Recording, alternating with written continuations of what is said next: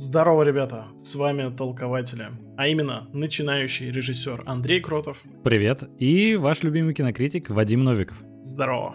Ребята, это стрим-подкаст. Приходите общаться вживую, мы всегда вам рады. А также этот вариант э, записи доступен чисто в аудиоформате, если вы предпочитаете Да. классические подкасты. Там более прилизанная версия, и, возможно, ее-то и стоит слушать. А здесь все технические прелести, какие-то огрехи и прочее-прочее. Ну, я бы не сказал, что только ее, конечно. а, В режиме реального времени вы можете задать свой вопрос, поддержать, например, подкаст, ссылочка в описании на донаты. Не только для этого, конечно же, делаем, но в любом случае нам будет приятно. У нас есть новая рубрика, которая называется After Party. Сейчас мы с Вадимом сидим вместе с вами на стриме, потом мы его завершаем, и вместе с Вадимом записываем выпуск, который Party, который доступен исключительно на Бусти и в Apple подкастах. Это эксклюзив, потому что мы там говорим о чем угодно, только не о кино. Про игры, книги, а, как у нас, в принципе, жизнь идет. И эксклюзив этот всего лишь за единую 100-рублевую подписку. Да, да. 100 Так что рублей в месяц. Ссылочка на Бусти, если что, есть в описании. Очень будем рады и вашей поддержке. И, возможно, вам интересно послушать про игры, которые мы там обсуждаем. А, Что хочется сказать. Сегодня у нас а, обзор новинок. Мы, в частности, с гостями э, рассуждаем на какие-то различные такие общие темы, выясняем, что, например, определенный гость смотрит. А в стрим-подкастах как раз вместе с вами говорим про новиночки. А, Какие фильмы, например, сериалы посмотрели, стоит ли вам тратить на них свое свободное время или нет. Вот. А сегодня такая новиночка, которая прям э, в России абсолютно сейчас недоступна. Разве что в виде экранки. О да, о да. Вообще, в целом, мне довелось посмотреть эту новиночку в кино. И Речь, естественно, идет про «Аватара». «Путь воды». Вторая часть, э, как бы так сказать, франшизы Джеймса Кэмерона, которую он, я не знаю, сколько он там уже хочет наснимать тех фильмов, по-моему, он говорит уже не про 5, изначально он несколько лет говорил про 5, а сейчас уже говорит про 7. Но он 13 лет вот вынашивал всю идею, снимал, он снимал сразу несколько фильмов, там, по-моему, то ли два, то ли три как минимум. Актеры вообще не понимали, что происходит на съемках, потому что когда снимают один проект, сложно понять ход сюжета, потому что актер-то отыгрывает только свои реплики, например. А тут, когда сразу снимается два или три фильма разом, то там вообще просто каша в голове. Но сейчас Слушай, обо всем поподробнее. О, уже донат прилетел. Вот это прям удачное начало стри- стрима. Спасибо, Саш, большое. Ой, Саш, спасибо большое. Да, там очень много частей он спланировал, и еще они так даже сконструированы у него сюжетно в голове, я так понимаю, что а, если они перестанут собирать э, те деньги, на которые он рассчитывает, что там даже можно ограничиться трилогией. Ну вот, э, мало ли аудитория потеряет интерес. Ты знаешь, это немножко странно, да, когда, ну, он просто говорил то, что у меня там планы на 5 фильмов, потом на 7, а потом такой, да в целом, ну если как-то народ не понравится, то ограничимся тремя. И как-то это немножко странно, когда сюжет такой вроде у него цельный. Я думаю, то, что ну, это для успокоения нервов продюсеров. Ну, собственно, М. он эту часть готовил 13 Возможно. лет. Я думаю, что как-то ему нужно было эти риски оправдывать для них.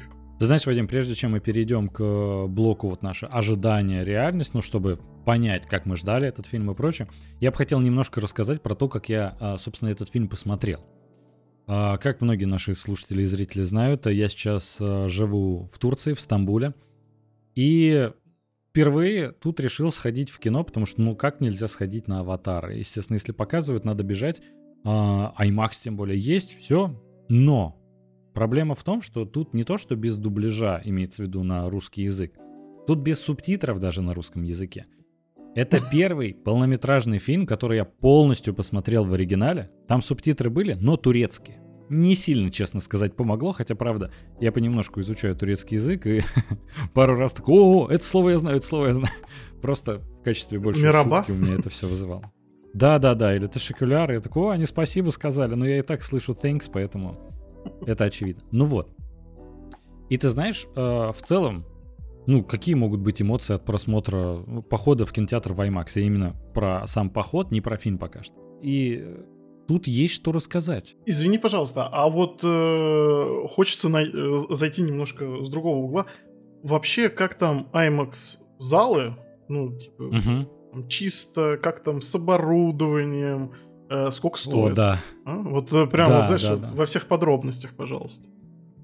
Э, Очень хорошо, что ты затронул тему, потому что как раз я все об этом думал. Там не такой грязный был экран, возможно, с кинотеатром повезло. Ты знаешь, то, что, да, опять же, постоянные слушатели и зрители нашего подкаста знают, что а, я в последнее время во многом а, критиковал кинотеатры, в частности, IMAX-залы, потому что очень часто грязный экран, очень тусклый проектор, мало что видно, и поэтому ну, мало удовольствия получаешь, а еще рядом зрители, там, не знаю, пьют пиво, пинают тебя в спинку кресла, очень неприятные впечатления. Ну вот. Иногда водку. Да. Тут пошел, э, не сказать, что проектор был прям сильно ярким, то есть тут все как в России, с этим ничего нового. Экран неплохой, но, возможно, опять же, с кинотеатром повезло. Зрители, на удивление, вообще не шумели. Опять же, может, повезло с залом, потому что громкая премьера, я смог купить билеты только на 10 утра выходного дня, потому что там хоть какие-то места были. То есть, опять же, тут в кинотеатры очень много народу ходят, это всеобщий досуг, как, собственно, и в России. Но про стоимость ты спросил, как раз хочется сразу ответить. IMAX на одного человека не вне зависимости от времени, там нет такого выделения, то, что утром ты идешь подешевле, вечером подороже, там в любой день, в любое время одна и та же стоимость. И это 130 лир. Переводя на рубли, это примерно 400 рублей. То есть в Мгм. целом вполне себе неплохая цена при условии того, что в Москве, когда мы ходили там на вечерние сеан- сеансы в IMAX, э, по 1000 рублей минимум отдавали. Такое себе.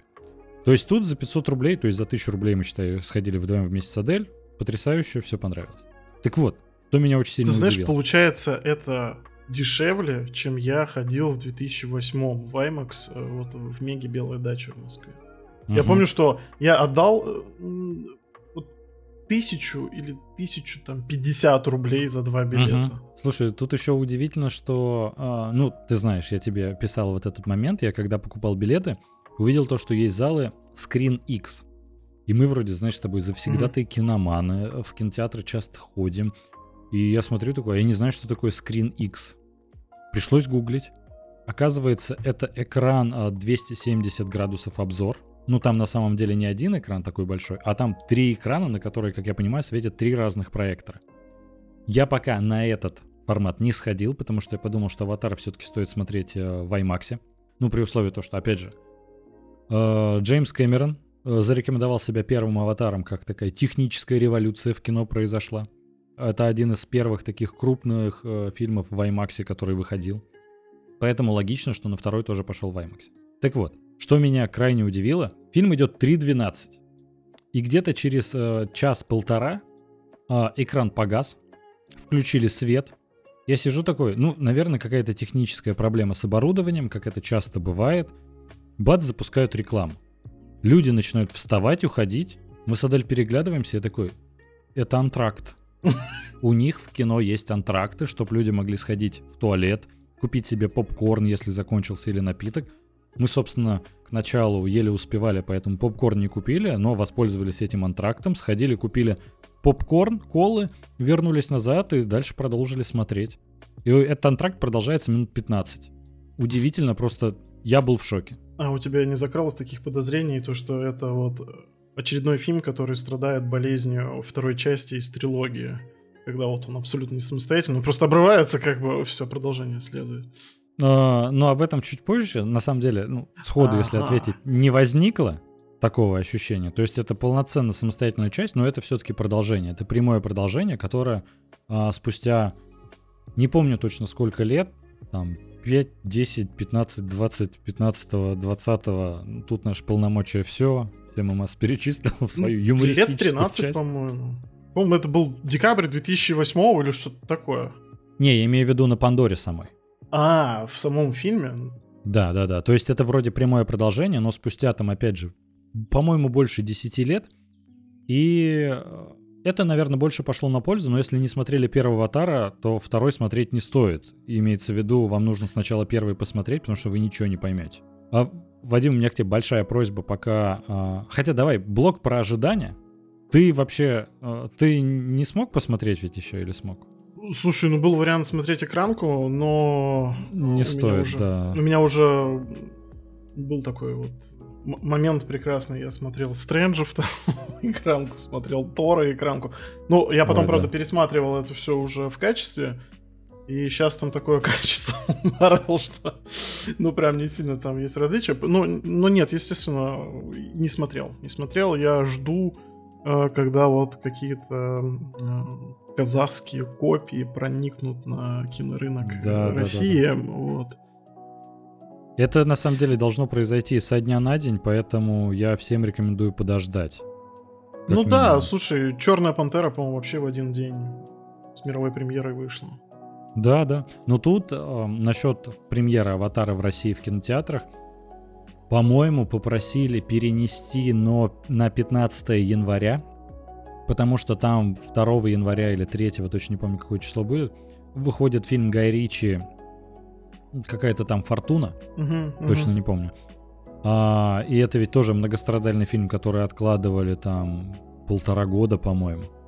Там в итоге с начала февральских событий его опять переложили, ну, отложили, его вообще хотели уже отменить даже, потому что там а, затрагивалась тема того, что преступники были то ли украинцами, то ли русскими.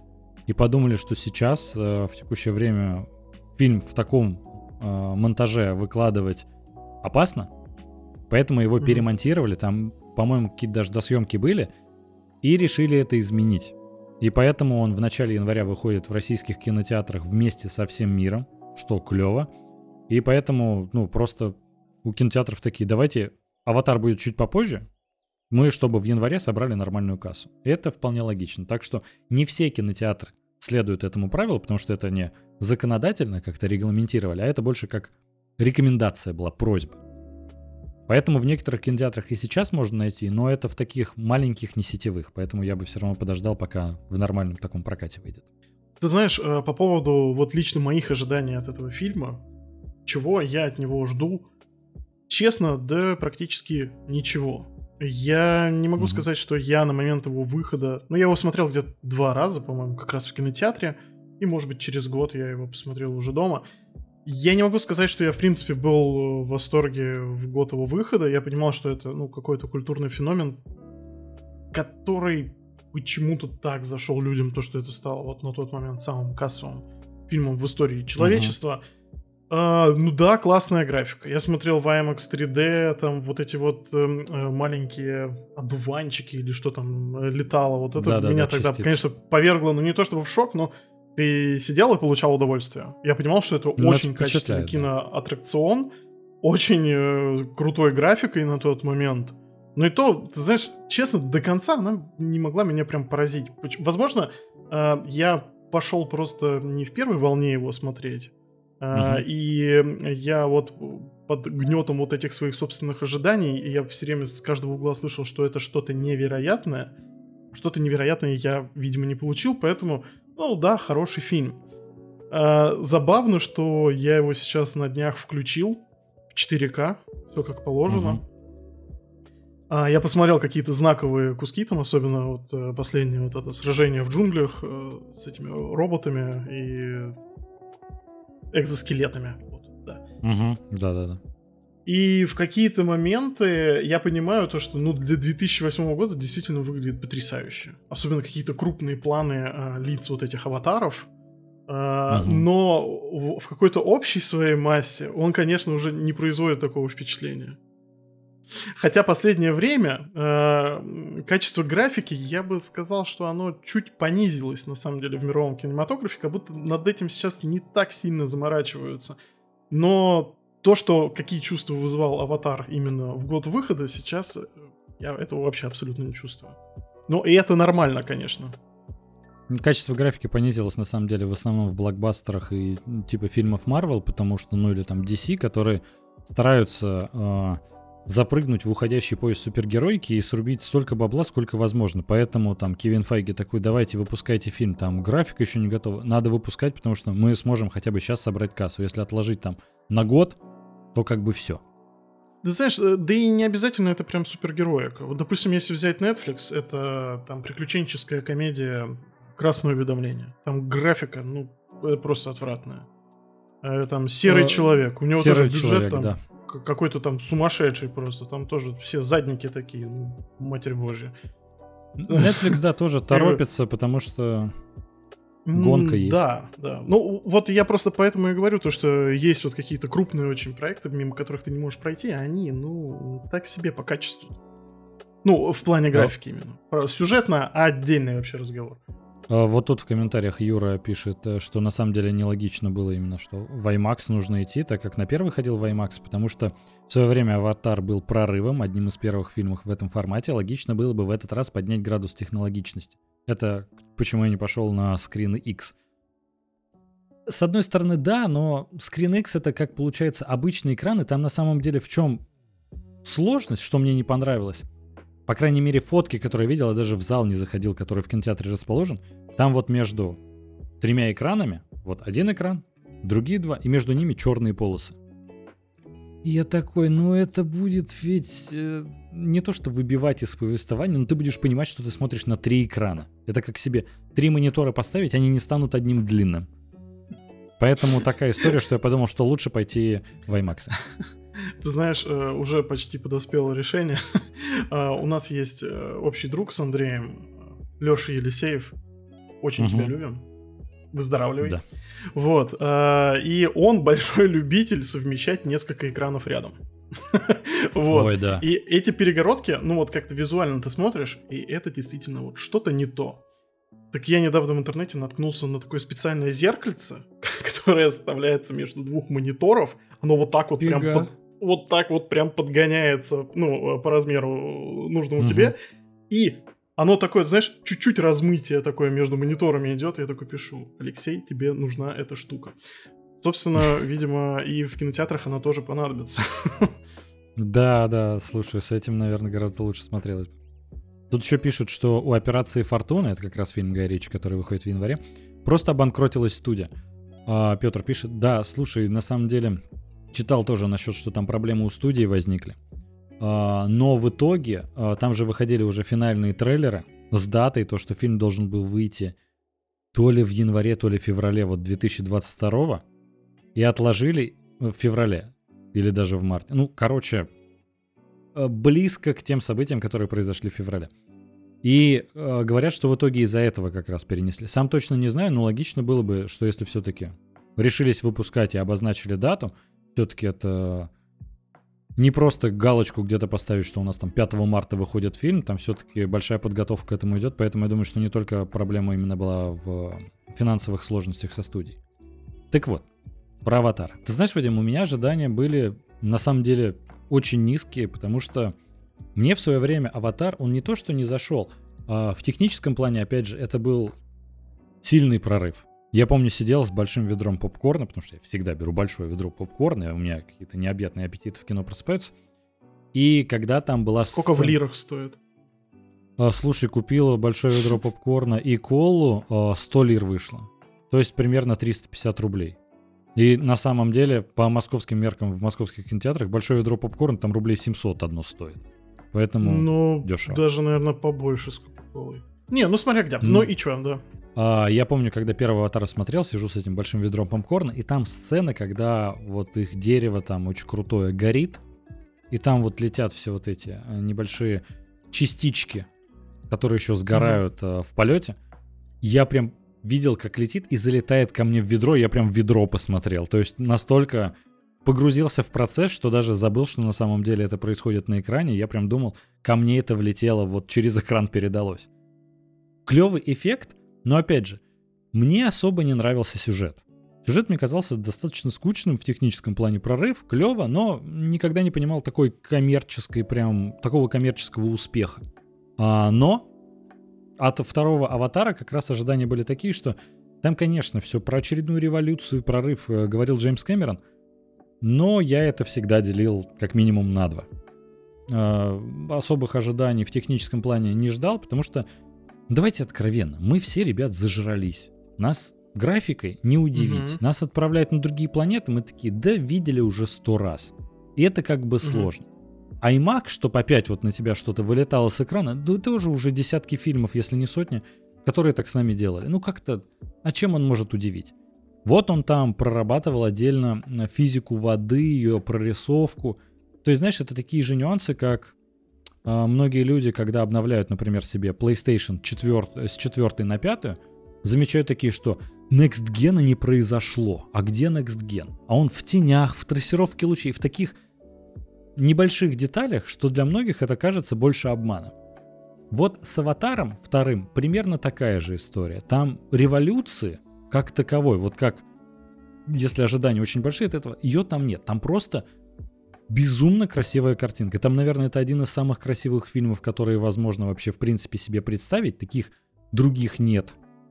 Но... Слушай, а ты как... первую часть не полистал перед просмотром? Нет, нет, я ее на самом деле достаточно хорошо помню, потому что ну там простецкий сюжет. Я тем более очень сильно переживал, что не смогу понять на английском все нюансы, все тонкости, потому что, опять же, в первой части много технических терминов о том, как работает вот это, ну, это не реинкарнация, а как сам аватар работает, как передают сознание в другое тело.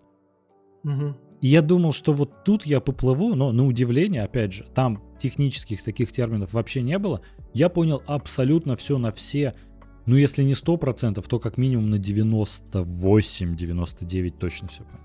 То есть там не нужно как-то запредельного знания английского, если кто-то хочет смотреть, опять же, а, в оригинале на английском и без субтитров. Ничего страшного не будет. Вот. По поводу технической реализации. Опять же, мы так зажрались, я все смотрю. Ну да, я воспринимаю, как будто эти аватары выглядят как живые люди, они похожи на актеров. Не видно, что это вообще, ну, графика вообще. То есть это все выглядит, как будто это снимали на натуре. Это потрясающий эффект, но революции нет. Угу. В первом аватаре, по воспоминаниям, такой же эффект был. То есть э, поэтому угу. как-то не знаю. А, что по поводу актерской игры? Вот меня вот конкретно интересует почему-то очень Сэм Уоррингтон, который, по-моему, вот он в пыльный ящик куда-то убрали на все эти годы. Вот он появился буквально там в паре фильмов. А, нам прилетел донат, да, на вашу совместную жизнь, ребят. Спасибо. А, спасибо большое. спасибо, спасибо. Теперь э, будем новую шкалу делать, так и э, на нашу совместную жизнь. Ой, да, и э, с каждым разом будем все наши рамочки сближать и сближать. А, так вот, по поводу актерской игры, ты знаешь, самое удивительное, что я знаю, кто снимается там, там Кейт Уинслет, Сэм, вот, к сожалению, всегда забываю его фамилию. А, Зои Салдана. Угу. Собственно, многие актеры, которые снимались и в первой части. И ты знаешь, я бы не сказал, что вот этого Сэма его запихнули в какой-то пыльный долгий ящик. Он просто все эти годы снимался в «Аватаре». А он, ну, один из ну, ключевых героев, верно. практически самый главный, да. А, недавно смотрел интервью, сейчас же, естественно, проходит пресс-тур а, «Аватара», и там как раз сидела Зои Салдана и Сэм, вот, к сожалению, не помню, как его фамилия. И у них типа Уоррингтон, спросили, знаете... по-моему. Уоррингтон. Окей, я просто по по постараюсь запомнить. Так вот, смотрел их интервью, и у них интервьюер спрашивает, а вы знаете, в каком количестве фильмов вы снялись вот в этом промежутке в 13 лет после первого «Аватара» и до второго? Если ему говорят, ты снялся в 24 фильмах. Он такой, вау, неплохо. И я в шоке, потому что 24 это... С ним выходило несколько фильмов в год. А знаешь, сколько у Зои Салдана? А, слушай, ну у нее много. Ну, у нее ну, 25 оказалось. Я хотел сейчас назвать, назвать где-то 12 и ошибиться примерно в два раза. А, он Сэм Уортингтон. Вот. Я поэтому буду называть его Сэм. Да, спасибо и в комментариях тоже а, замечают это. Так вот, что удивительно, Э, он снялся в 24 фильмах. Зои Салдана, который мы знаем, по Мстителям, Стражам Галактики, что там еще, огромное количество фильмов, которые выходило за эти 13 лет. А она в 25 фильмах. То есть, не сказал бы, что он надыхал. Они, конечно, не такие крупнобюджетные, как у Зои Салдана. И не такой широкий прокат. Но он все равно э, неплохой актер. Так вот, насчет актерской игры. Он хорош, он неплох. А, у него, на самом деле, не такая сложная задача стояла, потому что, опять же, понятное дело, за всем, за всей тонной графики разглядеть какие, какую-то именно выдающуюся актерскую игру сложно. В основном там отыгрывают голосом, как во многих видеоиграх, потому что motion capture движения твои копируют, на мимике тоже, но там графикой могут все добавить, докрутить, если что-то кому-то не понравилось в каком-то дубле. Я больше удивлен от Зои Салдана. Если первый фильм я смотрел в дубляже и терялась ее актерский отыгрыш именно в голосе, тут угу. я ее слушаю, я ее не узнаю. Она настолько э, клево поработала над э, речью, над ее подачей, э, потому что она звучит как человек, который действительно с другой планеты выучил английский язык. Очень классно. Опять же, можно посмотреть, наверное, первый фильм в оригинале и э, восхититься ее актерскими способностями, но для меня как раз э, весь шок был э, при просмотре второго фильма. Так вот, давайте я вам немножко расскажу про сюжет. Естественно, без спойлеров. Аватара обсуждаем без спойлеров, потому что, понятное дело, мало кто сейчас смог его посмотреть. А если только пиратку, сочувствую, ребят, потому что на самом деле такие фильмы, как Аватар, их нужно смотреть в кино, желательно на большом экране, потому что все что там есть в 99% это технические достижения. И это опять не пошло на пользу сюжету, к сожалению.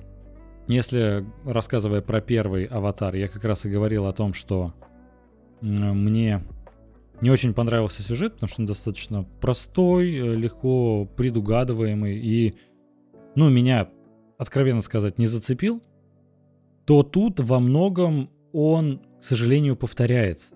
То есть у него есть э, проблема сиквела, что он во многом повторяет оригинал. В чем это проявляется? Опять же, без каких-либо спойлеров. У нас по сюжету, как вы помните, в первой части главного героя Сэма с сложно произносимой фамилией, которую подсказывают в комментариях, сложно очень принимало племя. Племя, собственно, Нави, э, которые говорили, ты здесь чужой. И по большому счету, та же проблема возникает во втором фильме. Семья а, вынужденно переселяется из-за военных действий, которые происходят. И э, они приходят к другому племени, где все им говорят, ты для нас чужой. И немножко это давит, потому что думаешь, что ты смотришь э, продолжение во всех смыслах этого слова, а тут выясняется, что во многом сюжет себя повторяет. Опять появляются те же злодеи, опять у них такая же борьба, Э, только добавляется еще, к сожалению, много сюжетных каких-то странных дыр. В чем они проявляются? Вы не подумайте, что там как-то мир не проработан. Нет, мир там настолько Джеймс Кэмерон заморочился, насколько это возможно. Он действительно создал новую планету, а, новые расы, а, всю живность там придумал, всю флору, фауну. Безумный молодец. Но, когда смотришь, там происходит какая-то батальная сцена, экшн-сцена, а часть героев может просто пропасть. И они пропадают именно из сценария, потому что в этот момент, если они будут присутствовать в сценарии, то сцена не получится такой сильной. И в какой-то момент я сижу, я понимаю, что я час уже не видел одних, ну не час, ладно, ну минут 40, одних из главных героев нового фильма. И это странно. Они потом появляются, я подумал, может быть с ними что-то плохое случилось во время там ожесточенной схватки. Нет. А их просто, они мешали сюжету, и поэтому Джеймс Кэмерон такой эту страницу вырвал из сценария, где они хоть что-либо делали. И как это выглядит? Вот я объясню на другом примере, чтобы вы не подумали, что это какие-то спойлер. Представьте, что вы смотрите фильм про, не знаю, какую-нибудь войну, и там вот конница бежит. Александр, давайте, вот далеко не ходить, есть Александр с потрясающим Э, Вадим, напомнишь, как Колином его зовут? Фарреллом. Колином Фарреллом, да, и Джаредом Лето. И вот вы представляете, что они вот с Колином Фарреллом и Джаред Лето вот такие бегут на коннице такие. Сейчас мы вот этих врагов-то растоптаем. Там сзади слон бежит.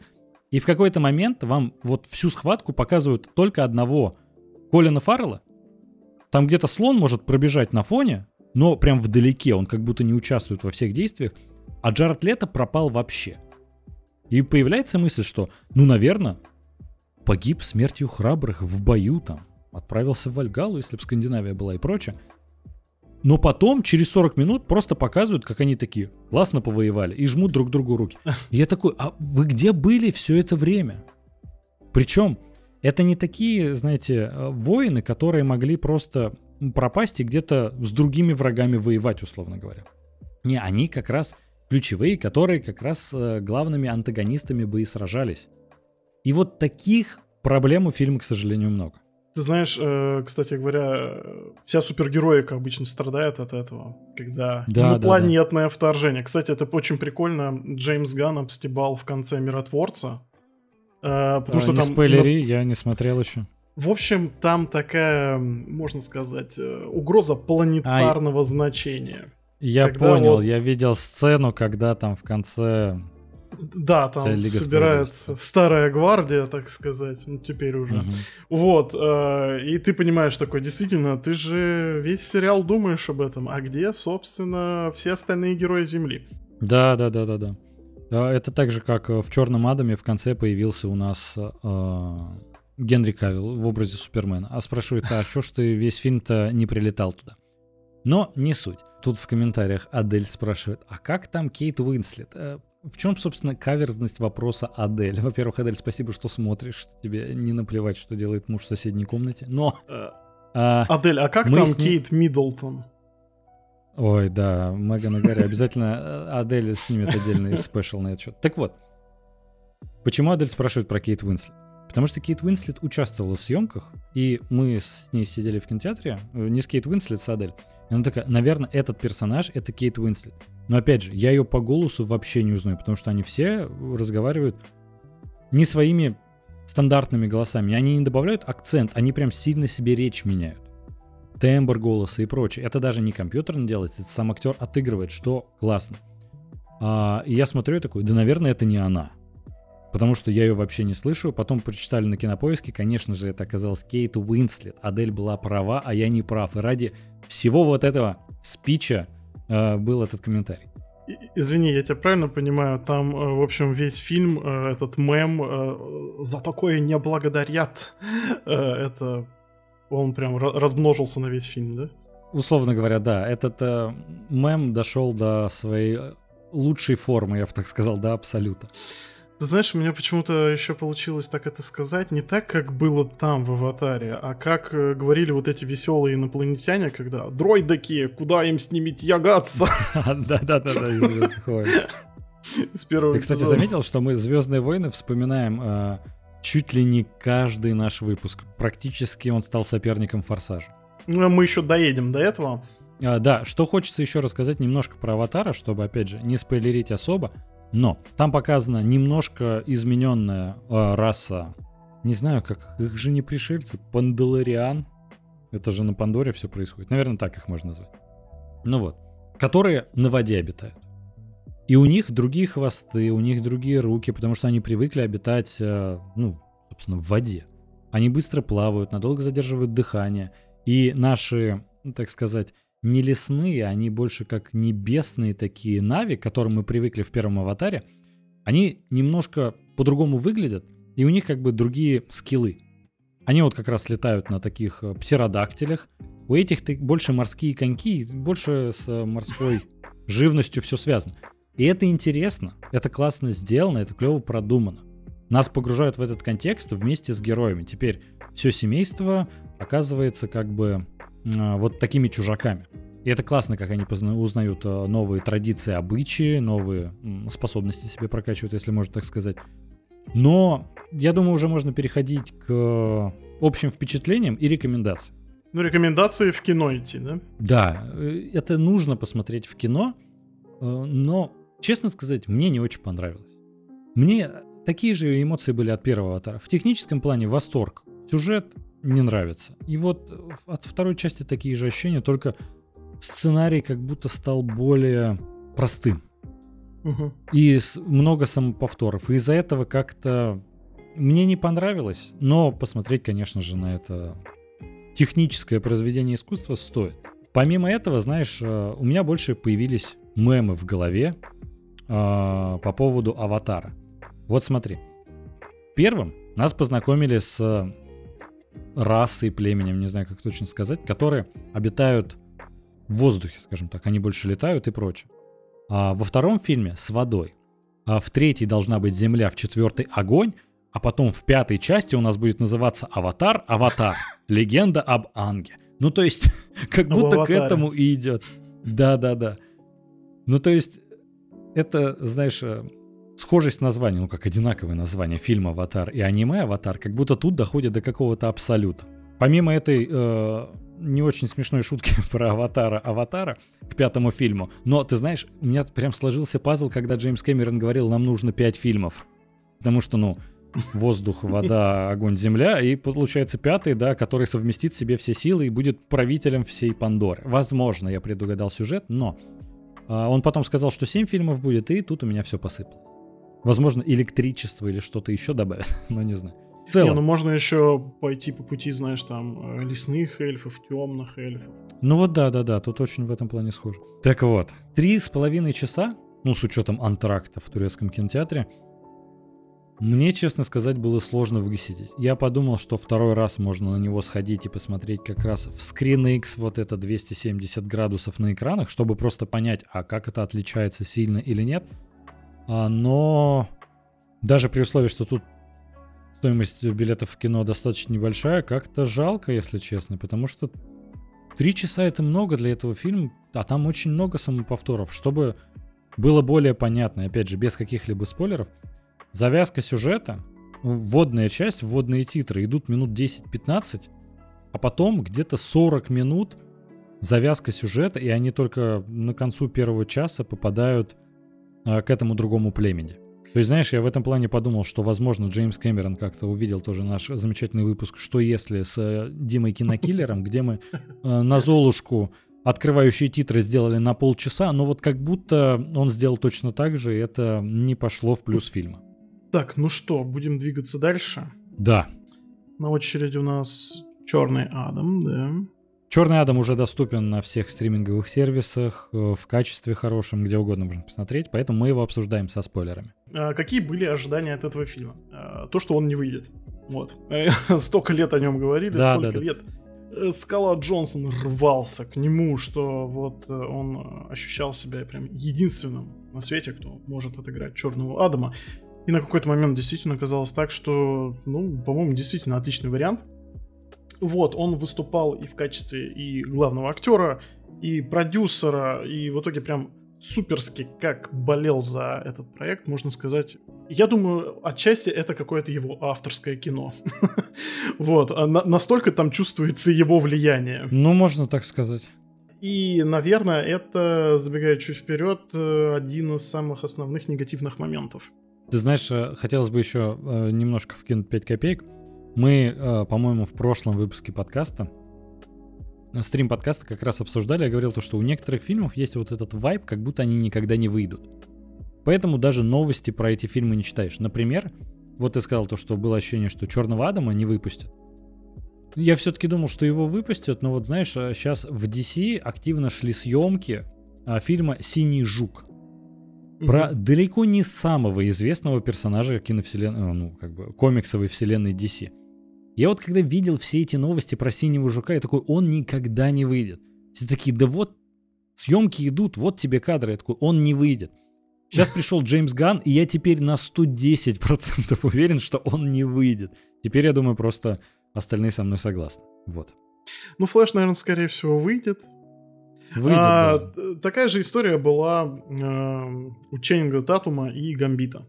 Mm. Когда вот, э, в принципе, да, популярный да, да. герой, э, именитый как бы актер, представленный к проекту, но почему-то все не завязывается, не, вяз... не завязывается. И, возможно, оно иногда бывает и к лучшему. Потому что, когда вот начинается вот этот производственный ад, вот эти стенания, когда там это все происходит из-под палки, как-то вопреки, uh-huh иногда получается так, что, возможно, и не стоило того.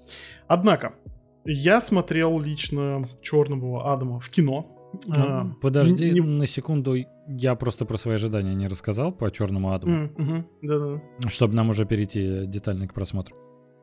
А, у меня лично от Черного Адама я думал, что он выйдет, но ожидания были крайне низкие, потому что еще, когда идет такая активная пиар-компания, и вот а, как нам подсказывают в кинотеатрах, э, в кинотеатрах, господи, в комментариях, э, что Дуэйн Джонсон должен был изменить иерархию. И сама эта фраза больше стала мемом, потому что, ну, когда ты это десятки раз говоришь, при условии, что съемочный процесс, если что, первая э, информация о том, что проект объявлен, появилась в 2007 году. 15 лет прошло. Это, чтобы вы поняли, до первого аватара его решили снять.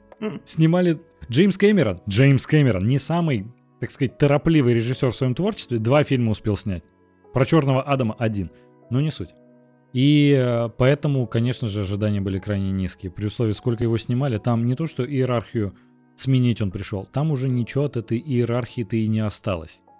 У DC вообще самая непонятная ситуация. Какие-то там десятки проектов, какие-то отменяют, что-то постоянно какие-то слухи ходят. Там Генри Кавиллу, бедному, э, повесили вот его, этот э, плащ Супермена на вешалку раз 500 за какой-то только скучный вторник. Там каждый день ходили новости, что он вернется или его опять выгнали. Недавно, конечно же, появилась официальная информация от самого Генри, то, что он все-таки покинул проект. То очень жалко. Но когда постоянно такое происходит, конечно же, это обидно. А, слушай, ну, у нас донат от э, Билли Хэррингтона 100 рублей. Ой, спасибо. Ой, там такое сообщение. Ну, наверное, в аудиоверсии придется вырезать. As we can. Да не, не надо будет вырезать. Ну, а может быть и не надо, да. Что, из песни слов не выкинешь. Вот, да. спасибо Weekend. большое. Билли, да. S. Ты знаешь, э, по поводу изменения иерархии, этот мем, ты знаешь, его нельзя просто обойти стороной. Вы знаете, у меня сложилось такое впечатление, что это, когда человек вот на серьезных щах все время говорит про это изменение иерархии, что его постигла вот какая-то кара, как когда-то Вин Дизель. Вин Дизель всегда был настолько крутой. Вот. Mm, да. А в итоге, ну, как вам сказать? Э, получается так, что ты строишь из себя очень крутого, и в итоге просто люди потом начинают э, над тобой стебаться, даже если ты действительно очень здоровый, крутой мужик. Вот. И очень жаль, что со скалой вышло, ну, собственно говоря, точно так же. Да, примерно такая же история, к сожалению.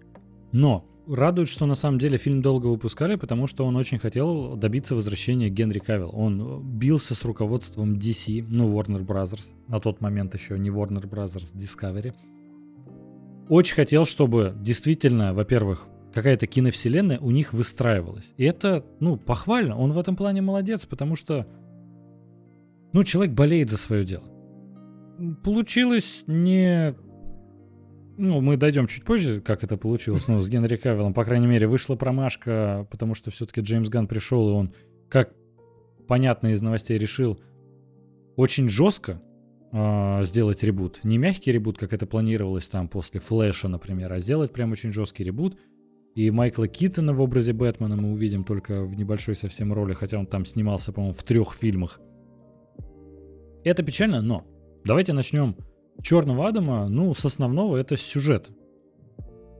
А герой, если что, Черный Адам, это начать с того, что это никакой не герой, это злодей. В комиксах это ну, антигерой. злодей, который... Ну, слушай, в комиксах он прям злодей больше. А, главный а, противник в комиксах, Шазама. В, в комиксах, да, в комиксах.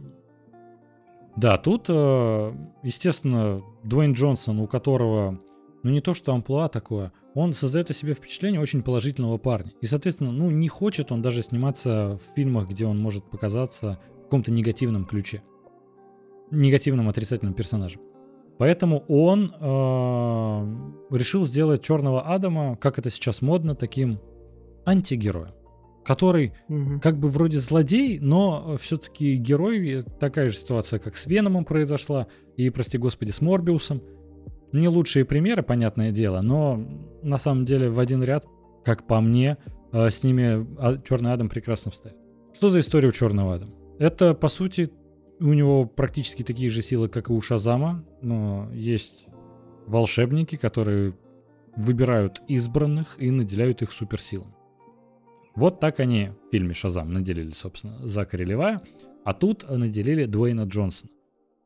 А мы же обсуждаем со спойлерами, поэтому а, там действительно, что мне понравилось с сюжетной стороны, ты не сначала раскусываешь этот сюжетный твист, что на самом деле а, Дуэйн Джонсон это не тот черный Адам, которого выбирали эти крутые волшебники, эти мудрецы. Да, есть такой момент, да.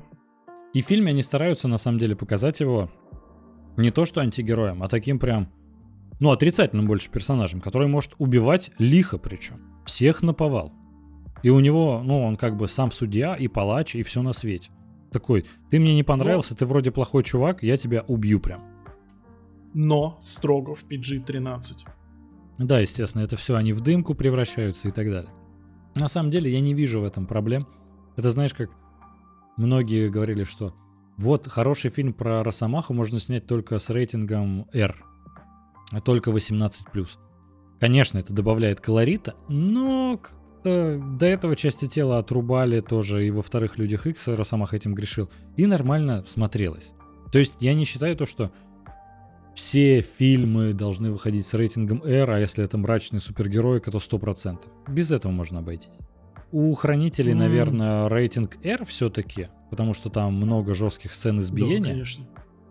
Ну, ты знаешь, как там, не знаю, какой-нибудь доктор Манхэттен по щелчку расщепляет э, некоторых персонажей. Но это подходит под PG-13. Не вижу тут ничего плохого. Но не суть. Это как-то опять в дебри Да не, ну ладно, слушай, там э, руки отрубают, э, ломают, там что только не происходит. Ну ладно, это бог с ним. Да. Не, просто есть такие персонажи, которые, ну, я не знаю, вот Человек-паук, он, ну, это спокойно может быть PG-13. Может быть, даже меньше при умелом, как бы, обращении с персонажем. Да, ну, а да. есть те, которые, ну, действительно меняют иерархию, и им бы надо уже что-то как-то посерьезнее, но есть большие риски не собрать денег, потому что, забегая, забегая вперед, э, Черному Адаму даже с таким э, возрастным рейтингом было довольно-таки сложно собрать кассу. Возвращаясь к теме PG-13, вот Морбиусу нужен был рейтинг R, потому что это про вампира. Потому что про такого э, злодея-вампира, а там его нет. Вот там это ощущалось. Тут, тут Черному Адаму хватает его возрастного рейтинга, но по поводу сборов, недавно появилась информация на прошлой неделе, что да, ты Извини, пожалуйста. Я, я, я просто не могу отсюда уйти вот от этого mm-hmm. момента, когда ты вспомнил Морбиуса. А, и по поводу прямых рук. Если вспомнить мультфильм 94 -го года, да, сериал про Человека-паука, да. там вот эта арка с Морбиусом, Матерь родная, это практически хоррор. А там даже не да. то, что он кровь там э, поглощал из жертвы, он забирал плазму. Не то, что у него клыки, у него были вот эти присоски какие-то да, да, да, на руках, да, да. которыми он высасывал там э, эту плазму. Э, потрясающе. То есть, как бы создатели, они сделали супер мрачную арку и еще ее уместили э, в то, что, ну, как бы это все-таки детский мультик. В итоге детям было еще страшней, наверное, от этих присосок. Да, да, да, да, да. Так вот. А... Так что, да, ну, э, тут э, варианты имеются, да. В принципе, наверное, можно было обойтись без рейтинга R. А, возвращаясь к тому, насколько окупился, на прошлой неделе появилась новость, что HBO на самом деле заработали с Черного Адама больше 100 миллионов долларов. И на самом деле это не коммерческий провал, а успех. И все такие, ой, прикольно, а откуда эта инфа? И никто не смог найти на самом деле достоверных источников, и все пришли к мрачному выводу. Ну, инсайдерская информация, опять же, подвалила то, что это, эту инфу, этот слух кинула команда Дуэйна Джонсона, чтобы утвердили сиквел. И ты такой сидишь. Это печально, потому что на самом деле это коммерческий провал. Ну да ладно, переходим к сюжету. Вот, значит, э, прикольный твист тем, что на самом деле Черный Адам-то это, ну, Дуэйн Джонсон не тот Черный Адам, которого выбирали, он, не, скажем так, недостоин носить все эти силы. Он вспыльчивый, он может убивать людей, он этим... Он считает, что это правильно. Типа, плохих ребят можно убивать. Мы, конечно же, все это осуждаем, понятное дело, но... А, это интересно, как они преподнесли это в фильме. То, что у него есть свое понятие добра и зла, и он такой, типа, окей, я могу с вами уживаться, вот когда там прилетело общество вот это справедливости Америки, mm-hmm. с очень странным составом, Ястреб или как там его я уже забыл, а, Доктор Фейт. Ястреб, э, Доктор Фейт. Атом. А, капитан, и... капитан Атом или просто Атом. Атом, по-моему, просто. Капитан Атом. И Ветер, чтобы это не значило. Да. Ну так вот, э, они прилетают э, в Кандар, или как-то так э, называют эту страну, и это прям Ваканда. Это, конечно, Ваканда, потому что они там добывают какой-то минерал, который существует только у них, который обладает волшебными свойствами, который как раз может на самом деле убить черного Адама. Это его криптонит на самом деле. И ты прям сидишь такой, и только тут эту Ваканду терроризируют. Город захватили группа, которая интергруппа как-то называется, или как-то так. Ну, какие-то террористы, да. Да, это такой практически город-государство, очень небольшой, потому что у фильма большой бюджет, но все, все локации, которые происходят, это около статуи Черного Адама и горы рядом. Странно. Могли бы как-то помасштабнее это сделать, но не суть. И Черного Адама пробуждают, потому что существует... Кондак, спасибо, что подсказали в комментариях. Существует э, корона, которая состоит из этого волшебного минерала, которая может убить не только Черного Адама, но и наделить э, носителя этой короны божественной силой, э, который сможет всех и вся поубивать. И эту корону захоронили 5000 лет тогда же, когда пропал Черный Адам – и э, фильм начинается с того, что у нас есть группа, ну, героев, так сказать, ну, просто добрых персонажей, которые такие, мы такие молодцы, что мы найдем эту корону, ни один человек живой не видел ее 5000 лет, мы ее найдем, чтобы перепрятать, чтобы не нашли плохие ребята. И это странный план. Ты можешь себе представить, например, что... Представим, что вот а, среди таких наших легенд Атлантида. Затерянный город, никто не знает, где он. Угу. Ты такой, в принципе, я догадываюсь, где он, но там такие технологии, там ведь много легенд вокруг Атлантиды, такой, что мне надо найти его и как-то спрятать. Ну, то есть, странный план. Никто никогда не находил. Не, ну... Это такой, я найду, чтобы перепрячу. Ну, в защиту как бы фильма и сценария, э, я так понимаю, что все-таки эту корону все искали, и так как там засилие вот этих вот террористов, э, так сказать, э, оккупантов, которые там мучают это местное население, я думаю, угу. что это был бы вопрос времени, что все-таки ее бы нашли. Они крайне не хотели, чтобы она попала в какие-то не те руки. Ну, не знаю, возможно, возможно, это уже какие-то мои э, личные Но, опять же, понимаешь, э, проблема э, сценария в том, что она тебе не доносит это, ну, как бы эту историю удобоваримо, чтобы у тебя да, не возникало да, да. таких вопросов. Ну, то есть, в принципе, план то, что давайте мы найдем корону, чтобы ее перепрятать. А как вы еще ну, хотите да, ее круто да. перепрятать, если ее 5000 лет не находили? Ну да ладно. Нашли эту корону, э, пробудили, воскресили, не знаю, как точно сказать, черного Адама. А, и он такой, э, надо, чтобы корона не досталась э, плохому человеку, поэтому будем весь фильм за ней гоняться, и в конце все-таки она достанется злому человеку, который превратится в сатану. Это буквально главный злодей из игры Диабло. Он прям, по-моему, та же рисовка. Он серьезно очень похож. И у него силы плюс-минус такие же, как у Адама. Ну, естественно, они Слушай, бьются. А, э, Адам это Триган был? Тригон, Триган. Ты Я просто, просто уже что-то э, подзабыл. Ну, Минерал? Вот этот демон. А, Д- демон. Не минерал, демон. Не помню, честно сказать, как его зовут. Это, значит, название, имя которого у меня сразу улетучилось из головы. Ну так ну, вот, в, общем, да. в целом, про сюжет широкими мазками это все, что есть, э, помимо того, что когда все узнают, что Черный Адам пробудился, а все ведь знают легенду о том, что 5000 э, лет какой-то герой спал, сразу Общество справедливости Америки в составе, которое мы уже перечислили, отправляют в Кандак, чтобы они его остановили. И там странные сцены происходят на самом деле, потому что Доктор Фейт один из величайших умов, мыслителей. Его персонаж на Пирса Броссона, которого играет, видит все возможные варианты будущего. Это Доктор Стрэндж от DC. Самый ближайший да. И он подходит к Черному Адаму. Его-то будущего он, естественно, не видит, потому что, ну, слишком удобно для сюжета. А, и он ему говорит, или сдавайся, или мы тебя убьем. Убьем. Общество справедливости Америки. И это, ну, странно, даже типа не поговорить с ним. Пять тысяч лет этот чувак спал, о нем просто какие-то странные легенды ходят. Может, сначала там ты убил злого парня. Не надо так делать. Давай, типа, лети с нами, мы тебе как-то поможем. Нет, они такие. Ты убил злого парня, теперь или сдавайся, или мы тебя убьем. Это, конечно, возможно. Тут режиссер и сценарист задумал какую-то аллюзию на полицейский произвол, который бывал в Америке. Там, весь эпизод э, с Джорджем Флойдом там, и прочее, все беспорядки, которые были. Возможно, это на это аллюзия, но в целом это просто очень странно звучит, разве нет? А, Вадим Новиков, э, юрист, который защищает, защищает, господи. А, слушай, я не знаю, почему я хочу выступать адвокатом этого фильма. Но, возможно, доктор Фейт, который все всегда знает наперед, э, знал, что именно а, это самозванец. У нас же впереди все-таки твист. Ну, конечно, не как у Шималана, но все же твист. Он знал, что это на самом деле не тот герой, э, жителя Кандака, которого ждали. Угу. Возможно. Но ты знаешь, с другой стороны... Ну, опять же, сюжет Фейт... этого не объясняет, и это проблема сюжета. Да нет, ну представь то, что доктор Фейт на самом деле знает, что это самозванец, и он такой, тогда я тебя убью. То есть это же все равно странная реакция. Представь, что он вообще про него ничего не знает. Приходить к человеку и говорить, я тебя убью, это странно. Разве нет? Так не должно быть. Окей. Ну, супергероев, да.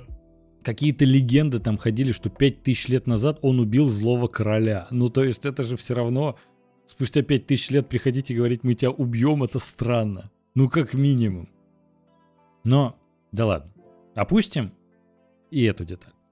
Ну, по сюжету, на самом деле, я не знаю, что еще сказать, помимо того, что в конце появляется Супермен, и все общество справедливости Америки сводится к нулю, на самом деле, потому что у них был всегда в рукаве самый сильный супергерой вообще, который есть во всей галактике в DC. Но фиг с ним. Давай сначала, для разнообразия, так как мы фильм уже на самом деле достаточно сильно поругали, по плюсам, потом по минусам зафиксировать вот так тезисно, чтобы особо не растягивать именно Адам. А, что по плюсам? А, честно говоря, вот нарративно он довольно бодрый. А, ты сидишь в кинотеатре и не чувствуешь, как э, время тянется. Угу. Он, в принципе, развлекает достаточно неплохо. По поводу этого общества справедливости э, Америки, или как там его, да. А есть неплохой задел на то, что вот есть какая-то между там героями химия, какое-то общение такое. То есть, как бы, понятное дело, что есть какие-то референсы, там, условно, на каких-то мстителей. То есть хотелось сделать что-то интересное, какие-то взаимоотношения угу. показать. Получилось это, ну, с горем пополам. Какая-то там мини-любовная линия, там уважение э, этого какого ястреба к Фейту, ну, к носителю шлема. Да, да, да, да. Конкретно. Сам э, ястреб мне внезапно понравился. Очень такой э, мускулинный э, такой персонаж, который идет на пролом э, угу. с такими, скажем так, э, довольно, довольно, так сказать, э, господи, ну, его нравственные ориентиры, в общем, не вызывают никаких сомнений. Это тот герой, за которым вот э, хочется следовать, скажем так. Да, да. Сам Фейт, его фишки вот эти, знаешь, э, как его показали, с, там, с его там огромное его количество, которое там атакует этих демонов, тоже и сражается с Адамом. То есть а, Фейт мне очень понравился, в принципе, О, как его тоже. даже сделали по графике. Да, визуально есть, э, он прям графики, шикарно графики там очень много, на самом деле, претензий. Да. Uh, особенно к декорациям, вот этим задникам, там, вот, честно, прям вот uh, свой взор нельзя смещать, вот uh, свой фокус нельзя смещать э, с лиц героев на то, что происходит сзади. Там все очень плохо. Вот, но конкретно с Фейтом там действительно постарались, э, и даже вот как-то интересно передали вот эту историю, угу. что, я так понимаю, как раз смерть Пирса Броснана — она, наверное, открывает дверь за Таня. Ну, а это уже как бы для любителей комиксов, э, но все равно вот как бы вот они кидают вот эти затравочки, и, ну и в целом... тебе прям даже хочется э, смотреть дальше на продолжение этой истории. В целом ты знаешь то, что, ну, э, шлем доктора Фейта, он же э, менялся человек, который его надевает и носит. Разные люди назывались да. докторами Фейтами. Это не как Доктор Стрэндж, Доктор Стрэндж у нас один. И это на самом деле прикольно было бы, если бы они выстраивали дальше киновселенную, э, не забывая про этот фильм, не делая жесткий ребут, потому что посмотреть на, тем, на способности Фейта в этом фильме было интересно. Дальше показать, что этот шлем получает какой-то молодой герой, делают ему сольный фильм, и он начинает изучать эти способности – мне лично было mm-hmm. бы интересно. Это, опять же, прикольный ход. Такого, честно сказать, я раньше не видел, чтобы, например, где-то в «Мстителях» засветился Доктор Стрэндж на максималках, так сказать. В конце бы умер, и после этого уже другой бы Доктор Стрэндж изучал бы эти способности. Это прикольно. Я бы на это посмотрел, но, к сожалению, а... теперь уже нет. По поводу э, истории самого Адама и вот этого пацана, которого он берет под свой протекторат, можно сказать. Угу. с одной стороны, ну, интересные вот эти линии, которые выстраиваются между его настоящим сыном, которого он не смог уберечь, и сыном вот этим вот, так сказать, приемным в будущем, угу. которого он встретил. А, опять же, тема такой отцовской грубой любви. То есть это довольно, это довольно-таки интересно должно быть. в принципе, оно здесь есть. Очень плохо это показали, но прям, ну, наверное, можно засчитать каким-то образом это в плюсы. Ты Мне знаешь, просто, понимаешь, больше всего... Недалеко Мне больше отходя от темы. А, ты знаешь, э, сегодня смотрел у Миши Криштовского э, вышел обзор как раз киносрач, как он любит, на счет Черного Адама. И он там а, сказал очень интересную мысль, что доктор, ой, доктора Стрэнджа, Черного Адама гораздо интереснее смотреть второй раз. Повторно э, смотреть этот фильм, потому что ты начинаешь замечать все как раз а, вот эти крючки, пасхалочки, которые тебя подтягивают к тому, что на самом деле этот герой поступает в этот момент именно так, потому что у него есть предыстория. Но нам просто предысторию Адама на самом деле, правдиво, рассказали ближе к концу фильма. И то есть, знаешь, Мгм. я, ну, две трети фильма смотрел, и я не понимал, почему Черный Адам, весь такой брутальный, злой мужик, который убивает людей, привязался к этому пацану. Причем у них не было особо диалогов. Он просто, знаешь, увидел Мгм. молодого пацана, и тот такой, ты должен сказать какую-то крутую фразу, когда, типа, расправляешься с противниками. Например, вот такую. И он всех убивает и говорит, и он такой, это поздно, надо прежде, чем он такой, а, окей. А я думаю, а ты чё, ты вообще Ну да, вроде ни с кем не поводу. разговариваешь, да, ты никому не доверяешь. А тут, когда потом выясняется, что вот сын-то у него погиб, и вот тут ты понимаешь, сам уже додумываешь это, это прикольно. Возможно, как раз действительно из того, что... Ну, это, наверное, опять же проблема сценария, что при первом просмотре ты этого не понимаешь, и только в конце ты или догадаешься, или вообще пропустишь это мимо ушей, или при повторном просмотре ты сразу это будешь считывать. Ну, то есть это вроде прикольно сделано, но не совсем мне понятно, стоит ли этот фильм смотреть второй раз ради такого эффекта. Вот о чем. Но не суть, я тебя перебил. А, ну, наверное, это вся прелесть работы обзорщиков, когда ты пересматриваешь один и тот же фильм несколько раз, и, возможно, то, что ты можешь даже поменять мнение о нем. Прикольный, прикольный кейс. По поводу еще плюсов. э, ну, наверное, на этом все. Потому что, к сожалению, ну, опять же, я как человек, который посмотрел его один раз, э, мне практически неинтересно то, что происходит с самим Адамом. Там довольно неплохие вот эти вот второстепенные линии, а с Адамом, блин, ну да, ты вот до какого-то определенного момента ты его воспринимаешь как персонажа, у которого э, как будто бы нет бэкграунда, на который тебе стоит э, смотреть. Мгм. Там есть прикольная экшн-сцена. Например, когда Черный Адам появляется. Он всех раскидывает мощно, прям видно, чувствуешь его силу и мощь. И Дуэйна Джонса, в частности, потому что без всяких подкладок-то у него вот этот костюмчик, он для этого э, всю жизнь, видимо, качался только для этого фильма. И потом, конечно, вот эта сцена в слоумо, это такие э, Алавердык, э, Люди э, Дни минувшего будущего, Первый класс и прочее, где сцены с ртутью, Мгм, слоумо и прочее. Эффектно выглядит. К сожалению, просто дальше, ну, таких эффек- эффектных сцен, к сожалению, я не видел. Они там дальше сводятся к обычному, самому банальному мордобою. Что меня единственное порадовало, это, конечно же, доктор э, Фейт. Все они доктора. Почему? А главное, зачем? Но не суть. Слушай, ну это было такое время, когда DC и Marvel, они прям друг другу копировали. Я вот, например, не знал то, что Немор был вперед, чем Аквамен. По поводу плюсов от меня, помимо доктора Фейта, там эффектных некоторых сцен, они у меня на самом деле практически все сразу закончились. Мне фильм, по большому счету, к сожалению, не понравился. И не сказать, что я его могу э, кому-то рекомендовать или не рекомендовать к просмотру. Мне кажется, этот фильм, если бы вышел в начале 2000-х или в начале десятых, э, я был бы в восторге. Сейчас он выглядит из-за сюжета немного устаревшим, хотя там есть интересные моменты, но сейчас, так как мы опять же зажрались, как я еще говорил э, в блоке про аватара, то сейчас он кажется устаревшим и вот в 2007, когда его анонсировали, вот тогда это была бы пушка. Сейчас не знаю. И, может, многим кому понравится, и в этом нет проблем. За отдельная благодарность у меня Дуэйну Джонсону за огромное количество мемов, которые подарил этот фильм. До сих пор в восторге. Его полеты, выражение лица, когда он с кем-то в схватке, потрясающе.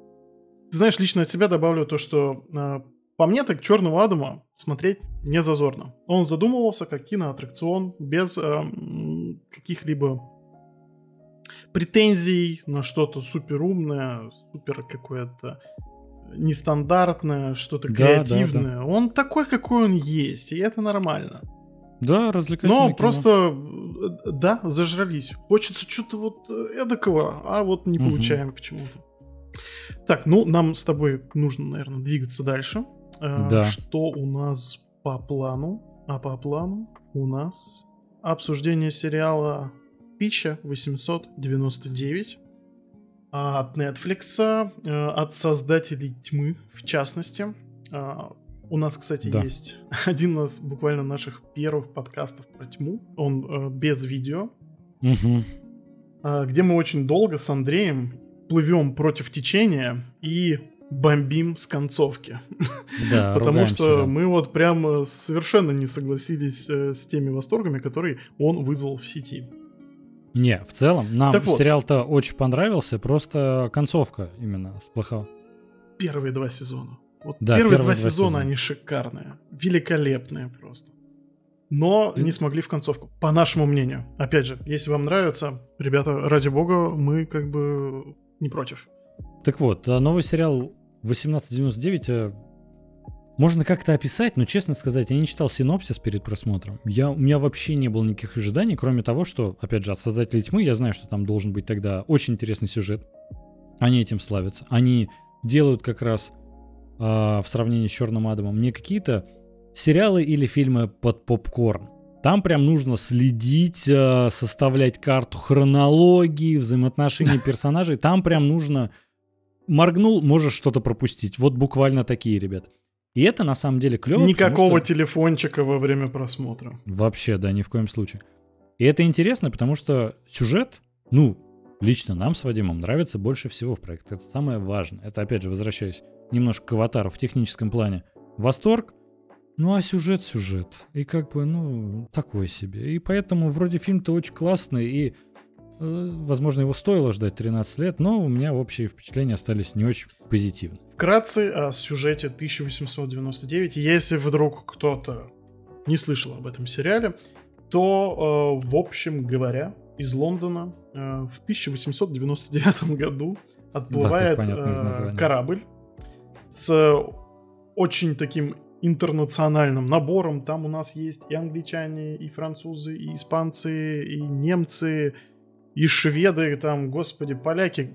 Короче, есть все. Даже Яра. Что ты творишь? Ты э, задонатил нам 3300 рублей.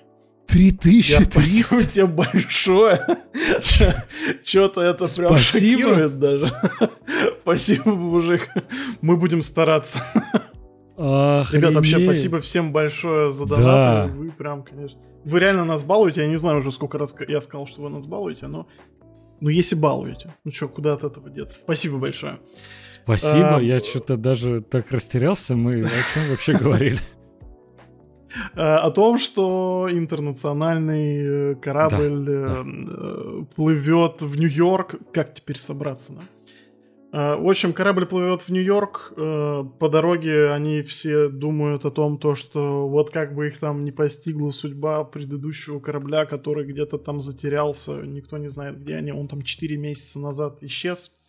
Угу. И тут они э, натыкаются на него. Бравый капитан принимает решение, то, что они должны подплыть к этому кораблю и узнать, что же там случилось. Хотя компания э, судовладельцев присылает э, телеграмму о том, то, что нужно... Э, Потопить корабль. Во-первых, по-моему, по-моему, первая телеграмма была о том, что надо просто типа плыть дальше и ничего там не исследовать. А потом Возможно. уже, по-моему, потопить. Ну, что-то такое, короче. В общем, сплошные загадки, никто не понимает, что там происходит, а еще все разговаривают на разных языках и да. тоже друг друга не понимают. Ты знаешь, кстати, э, немножко... Собственно, вот синопсис. Да, вкинуть 5 копеек. А, очень схоже с тем, э, что делала Агата Кристи с Эркюлем Пуаро. Это практически убийство в Восточном экспрессе, это практически смерть на Ниле. Плывет корабль, э, много пассажиров, они все яркие, они там со своими скелетами в шкафу. Чувствуется, что у них у всех они плывут в Нью-Йорк и бегут из Лондона не от э, хорошей жизни. Причем там у нас есть Мгм. деление на классы, у нас есть люкс и эконом. Да. И эта а, искусственная сегрегация общества, она очень остро ощущается.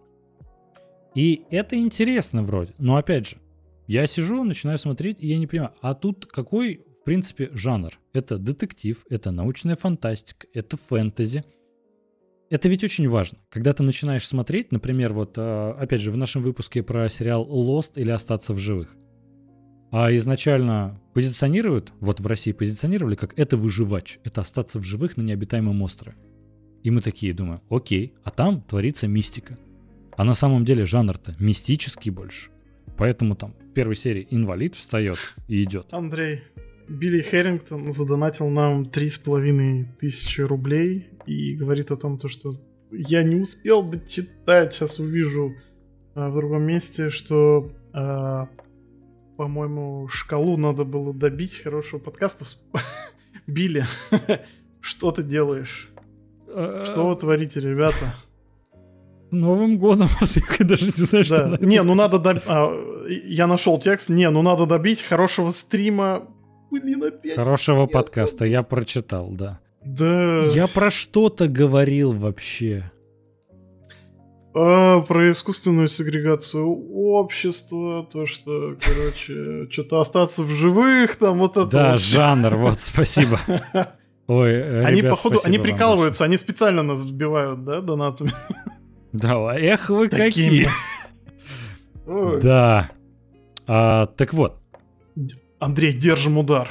да. А, когда смотришь Lost, и ты понимаешь, что это на самом деле мистика, сериал смотрится совершенно по-другому. Многие дропнули его на первом, там, втором, кто-то на третьем сезоне, потому что, оказывается, это не про выживач, это про мистику. Поэтому крайне важно, какие у тебя ожидания от сериала. И тут я такой, 1899, я только знаю, что там куча загадок, очень интригующий сюжет, и это все. Я начинаю смотреть, и как, вот я могу коротко описать этот сериал. А, твист за твистом. Просто тебе загадки вкидывают, и э, особо никто не планирует на них вообще отвечать. Каждую серию их может добавляться по 3-4 штуки. У каждого персонажа своя интрига, там причем, опять же, небольшое возвращение к Лосту. Часто серии начинаются и посвящены одному из пассажиров этого лайнера. Цербера. И рассказывают его предысторию и как он типа попал на этот лайнер. И там главный твист, конечно, в конце, который вроде как отвечает на все вопросы, но он немножечко халтурный, как по мне, но до этого мы дальше чуть-чуть дойдем. В целом просто какое впечатление от просмотра возникает в процессе? Там всего 8 серий, но когда в каждой серии тебе накидывают загадка за загадкой, и на самом деле догадаться, ну, практически невозможно, если там, не знаю, на кинопоиске не посмотреть фильмы, похожие на, и там уже ты увидишь несколько таких м, подсказок. И они такие, Мгм. что, ну, не суть, до этого чуть дальше дойдем. Меня из-за этого, из-за того, что я смотрю серию, и там постоянно загадка, загадка, загадка, загадка, и так 7 серий подряд, меня это больше бесило. У меня, откровенно говоря, горела жопа, потому что почему вы просто, вы не можете за одну серию ответить на все вопросы? Это просто интриги, отправленные в никуда.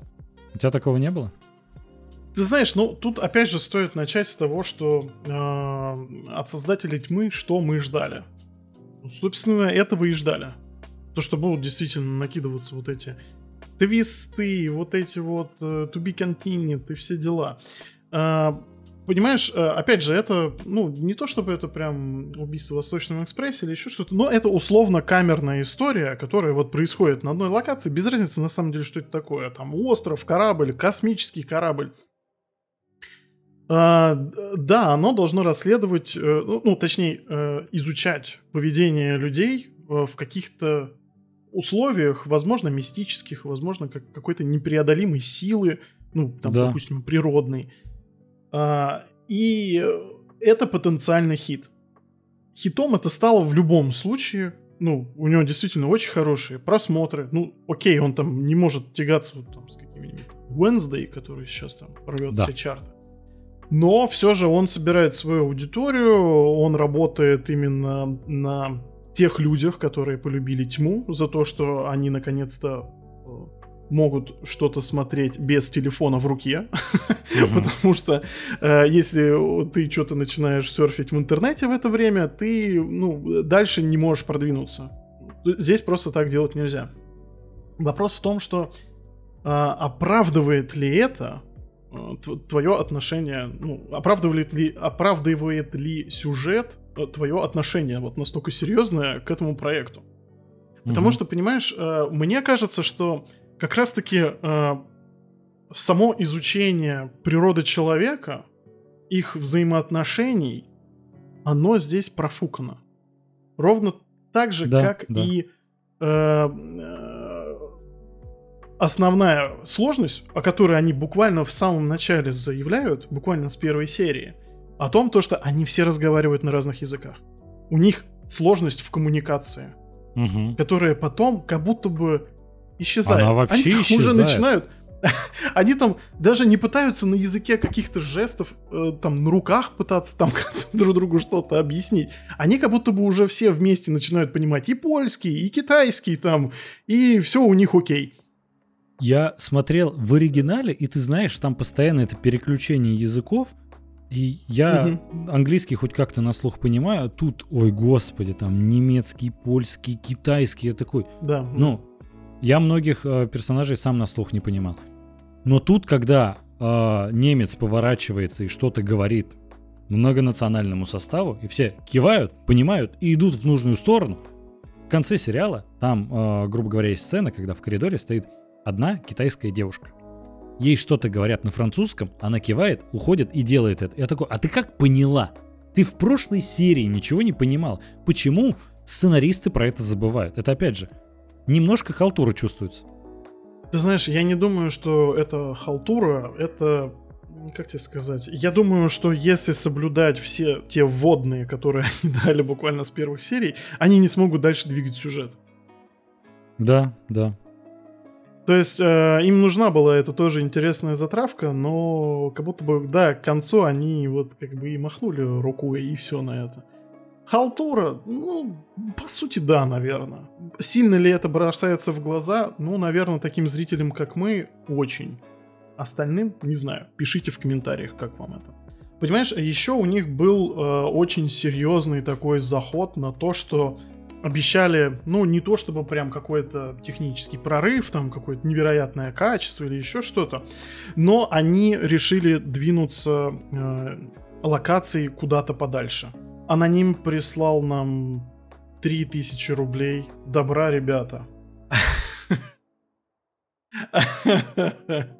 Спасибо и э, тебе спасибо. добра. Что? Спасибо большущее. Да. Аноним.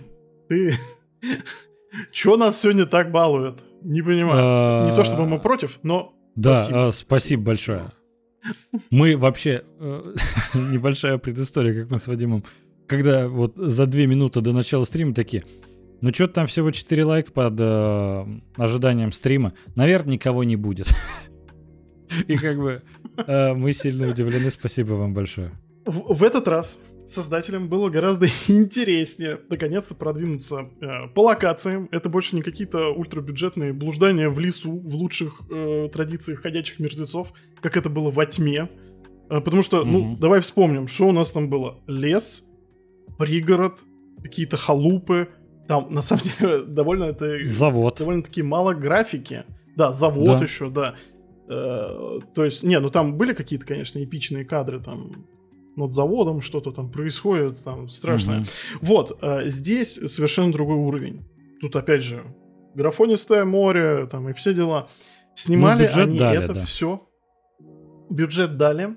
Дали новые технологии. Я прочитал целую статью э, технической направленности, о том, как снимался этот сериал. Она огромная, в ней очень много э, прям вот этих вот, знаешь, каких параметров, какие использовали камеры, э, еще миллион всего того, что я просто не понял. Вот этот, угу. эти все детали, которые я, я просто такой читаю. Ага, ну, я, в общем, ничего не понял. Они очень сильно заморочились над этим. Но по мне так результат вышел слабо. У них точно так же, как у, у Павра, вот эти экраны. Orphan Juice прислал нам 500 рублей Андрюхе за отсылку к Болливуду. Ой. Ё, спасибо большое. Спасибо. Я а... готов тогда танцевать э, в болливудском стиле весь стрим. Юр, спасибо большое. Да, спасибо. И вот, э, экраны у них как у Фавра. Там они заморочились с освещением. Просто миллион технических деталей. Ты это все смотришь, ну, нормально. Вот опять зажрались. Зажрались, да. В какие-то моменты мне даже казалось, что, ну, ну, казалось бы, ты смотришь сериал, сериал, сериалы с таким качеством пять лет назад. Это да, уже практически событие. Сейчас ты это смотришь такой, ну что-то какое-то море, ну не слишком достоверно. Ну какая-то воронка у них там с этими тысячей кораблей. Ну, да, да. Ну нормально, ну что-то как-то... Когда показывают там общие вот эти планы э, с неба, вот там тысячи кораблей, ну как там закатное небо, как будто не очень естественно. Как будто пока, когда дымку, корабль в дымке показывают, как будто э, дым можно было бы получше сделать. Да, у меня те же претензии ну, были. Знаешь, не кольца власти, скажем так. Да, да, да, да, да. И вот знаешь, это на самом деле удивительно, потому что в техническом плане, да, это клево. Но вот это возвращаясь к теме и аватара. Вот я думаю, там статей насчет аватара выйдет просто огромное множество. Их почитать, и ты поймешь, почему это революция, действительно, почему это uh, next gen в кино. Так же, как я почитал про пятую плойку, я понял, чем она крутая, например. Но как будто вот сходу посмотреть, ну, норм. Зажрались. Да. А слушай, а ты знаешь, в 1899 они даже э, использовали не только вот эти круговые экраны, ну, угу. для естественного освещения, у них еще сверху какие-то лампы специальные стояли, которые еще лучше освещали, чем эти мониторы. И еще вот эта вот платформа, на которой это все снималось, она еще и крутилась в это время. Там, короче, реально очень много заморочек, но ты это при просмотре вообще не, вот, не ощущаешь это. Ну, к сожалению. Ну да. К сожалению, да, это знаешь, э, в, таки, в таком плане гораздо более интересно смотреть фильм о фильме. Как снимался сериал, как снимался фильм. Да, да. Вот это мне ну, во многом из-за специфики э, профессии, которую пытаюсь освоить, гораздо более интересно. Но что главное в сериале, это, конечно же, сюжет. И вот тут давай, э, в принципе, актерская игра. Все актеры вам не знакомы, все европейские. Если смотрели тьму, парочку найдете, которых видели хотя бы. Но в основном это все новые лица. Играют хорошо, потому что во многом э, режиссер должен составлять актеров, хорошо играть. Он из них выжимает нужную актерскую игру, нужные способности. И в этом плане э, тут, естественно, так как э, создатели сериала талантливые люди, они из любого актера, как мне кажется, могут выжить максимум. Каст очень хороший, да. Да, и я думаю, про спецэффекты, вот это все поговорили. Ну, финальный твист. Э, Шойгу нам прислал 111 рублей желание ржавый печь рассвет. Я не успел дочитать. Ну там по-любому товарный вагон. И мы должны да, сказать, да, да. Э, готов исполнять приказы. Да, спасибо большое. Спасибо, ребят. Да, а это Шойгу же прислал, да? Э, да, Шойгу. Там есть такая фраза. «Возвращение на родину». А. Пока подожду, но спасибо, да. Нам, нам так и повестки будут в донатах отправлять, да? Я уже понял, к чему это все идет. Так вот, финальный твист, чтобы полностью не спойлерить, потому что, ну, просто испортится все впечатление от просмотра, можно описать его, знаете, как... Шиемаланевщина. Ну вот, грубо говоря, да, твисты сродни там просто бурной фантазии. Мы такое можем нагенерить в что если 100% вообще. Mm-hmm. Это вот сходу накидываешь, и дальше ощущение, что они так же делают. Накинули сходу за 10 минут, и такие, а там 8 серий чем-нибудь забьем. Как мне кажется, если сериал бы сократили в два раза, шедевр был бы. Один из э, лучших и сильных сериалов. А так, у него общая оценка и на кинопоиске, она значительно ниже, чем у тьмы. И в целом, ну, это заканчивается так, что сериал пока не продлили на второй сезон. И если не продлят, это будет очень обидно, потому что второй сезон будет кардинально отличаться от первого. Ну, а может быть и нет. Ну, по крайней мере, ну, у тебя сложно вот этой в этой плоскости без спойлеров очень сложно, конечно, об этом судить. Я просто не знаю, нужно ли нам вообще обсуждение со спойлерами. Наверное, и не надо. Угу. Полностью согласен. Потому Там что лучше... Ты знаешь, я с одной стороны концовку рассматриваю даже вот если не будет второго сезона, ну я же плюс-минус понял, о чем это было. Ну понял. В конце отвечают практически на все вопросы. Там несколько да? таких главных остается. В принципе, они и в тьме также делали. Только в тьме они как-то больше прописывали персонажей и взаимоотношения между ними, и за ними как-то было интереснее наблюдать. Тут как-то в этом плане более халтурно, возможно, они больше на сами съемки время потратили. Давай очень быстро, вот мы просто очень много минусов назвали. Так вот, да, плюсы. Плюсов на самом деле у сериала много. Потрясающе снято.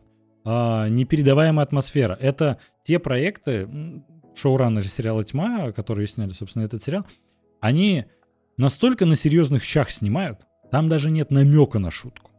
Но таких проектов сейчас практически не существует. Комедия как жанр практически исчезла из кино и сериалов. Но, ну ладно, в сериалах еще ситкомов достаточно много. А, но вот а, проектов, которые никак не связаны с комедией, практически нет. Где-то хоть шуточку 5 копеечную это вставят. В «Аватаре» есть, в «Черном Адаме» есть, во всех фильмах, сериалах есть. Тут нет. Это мрачняк на максималке. И это на самом деле выгодное отличие, тоже положительно. Да, э, ну опять же, про каст мы проговорили. Каст очень классный. Прям, э, ты знаешь, за некоторыми прям хочется даже следить. Да, э, помимо да. вот этого проекта, что будет в их карьере. Капитан корабля мне очень понравился. Да, да, он крутой. И в тьме крутой, и здесь крутой. Да, и в тьме. Да, отличный актер. А, хочется еще поговорить про внезапно костюмеров и декораторов. Mm.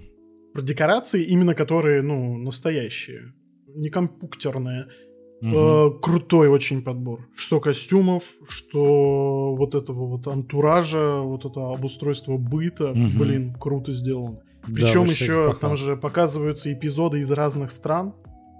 Угу. Вот, то есть, и ты прям э, понимаешь, что, что, возможно, это не шибко достоверно в плане историзма какого-то, но вот здесь и сейчас, когда тебе это показывают на экране, ты в это веришь. Вот, а я думаю, в этом и есть магия кино, поэтому это классно. Поэтому а, знаешь, им твердая 5. А, отдельное замечание было от Адель во время просмотра. Там у польского героя, которого зовут Олег, а, у него а, всегда фотография статуи свободы. И как вы понимаете, сериал 1899, на дворе 1899 год. И Адель такая, вот у него mm-hmm. такая помятая фотография статуи свободы. Но это 1899 год. В каком году построили mm-hmm. статую свободы? А ее построили за 2 или 3 года до этого. То есть 1896 или 7 год. И то есть, знаешь, а у него такая потертая фотография, он прям с любовью смотрел на эту статую свободы. Но тогда такого культа не было, как сейчас. Это не визитная карточка Нью-Йорка была и прочее. Ну, то есть, это, знаешь, это душные замечания, на удивление, не от меня Очень. в кои-то веке. Представляешь? Насколько я был рад, что Адель это заметила. Мне это безумно понравилось, но и душные замечания от меня это на вес золота. Выступаю в защиту 1799. А, ну, давайте представим так. Вы работаете э, в этой Господи, вы уголь кидаете в этот мотор. Да. Ну, а как она еще должна будет выглядеть? Ну, он ее пару дней поносит, там, пропотеет, и вот... Э, да откуда готово. он узнал-то про статую свободы? На дворе 1899 год, чтобы она для него такой заветной мечтой это стала и визитной карточкой Нью-Йорка-то.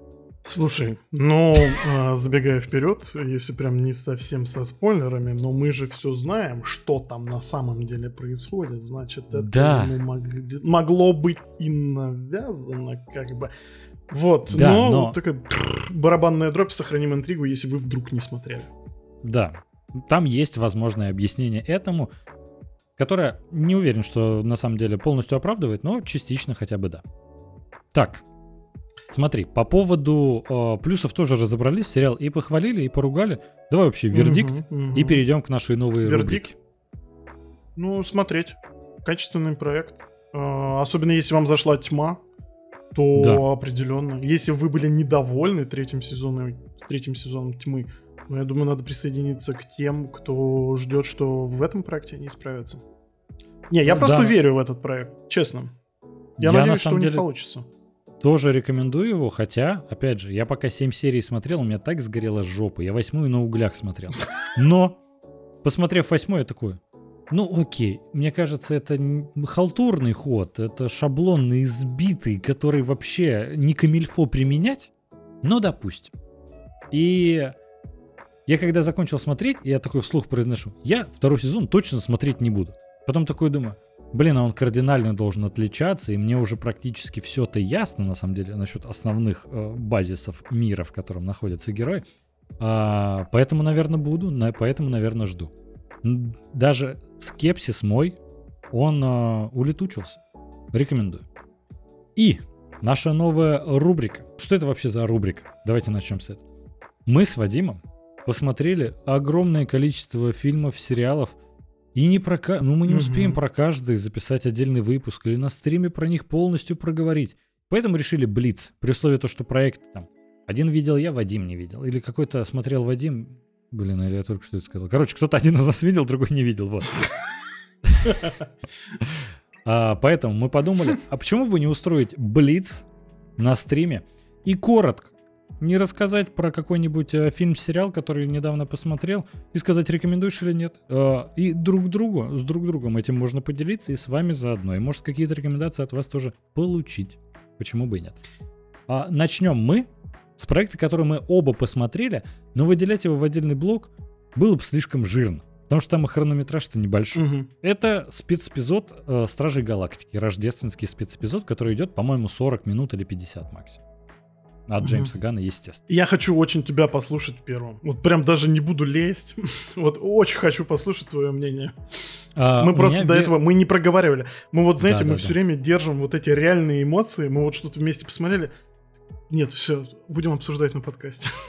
Да, да, да. Мы даже, я не заикнулся ни слова, слова Вадима про аватара. То есть даже вот посмотрел, все, что рассказал, есть антракт во время сеанса, что странно, но не суть. А, я про ожидания немножко сначала. Я не ждал mm-hmm. этот спецэпизод, потому что я потерял веру в Джеймса Ганна и его Стражи Галактики после того, как он выпустил второй фильм. Он мне жутко не понравился. Первый настолько клевый, а второй настолько, как мне показался, слабый. А третий, причем трейлер же недавно тоже выложили. Третий жду, при условии, что он говорит, что это финал, он не будет больше, как понятно, снимать для Марвел, и это финал для Стражей Галактики. Интересно, чем закончат. Но спецэпизод такой филлерный, просто подарок фанатам на Новый год, на Рождество. А я посмотрел, забавно, забавно, опять же, пришлось смотреть полностью в оригинале, это первый такой сериал, можно сказать, ну типа средний метр считается, если 40 минут, который я посмотрел в оригинале.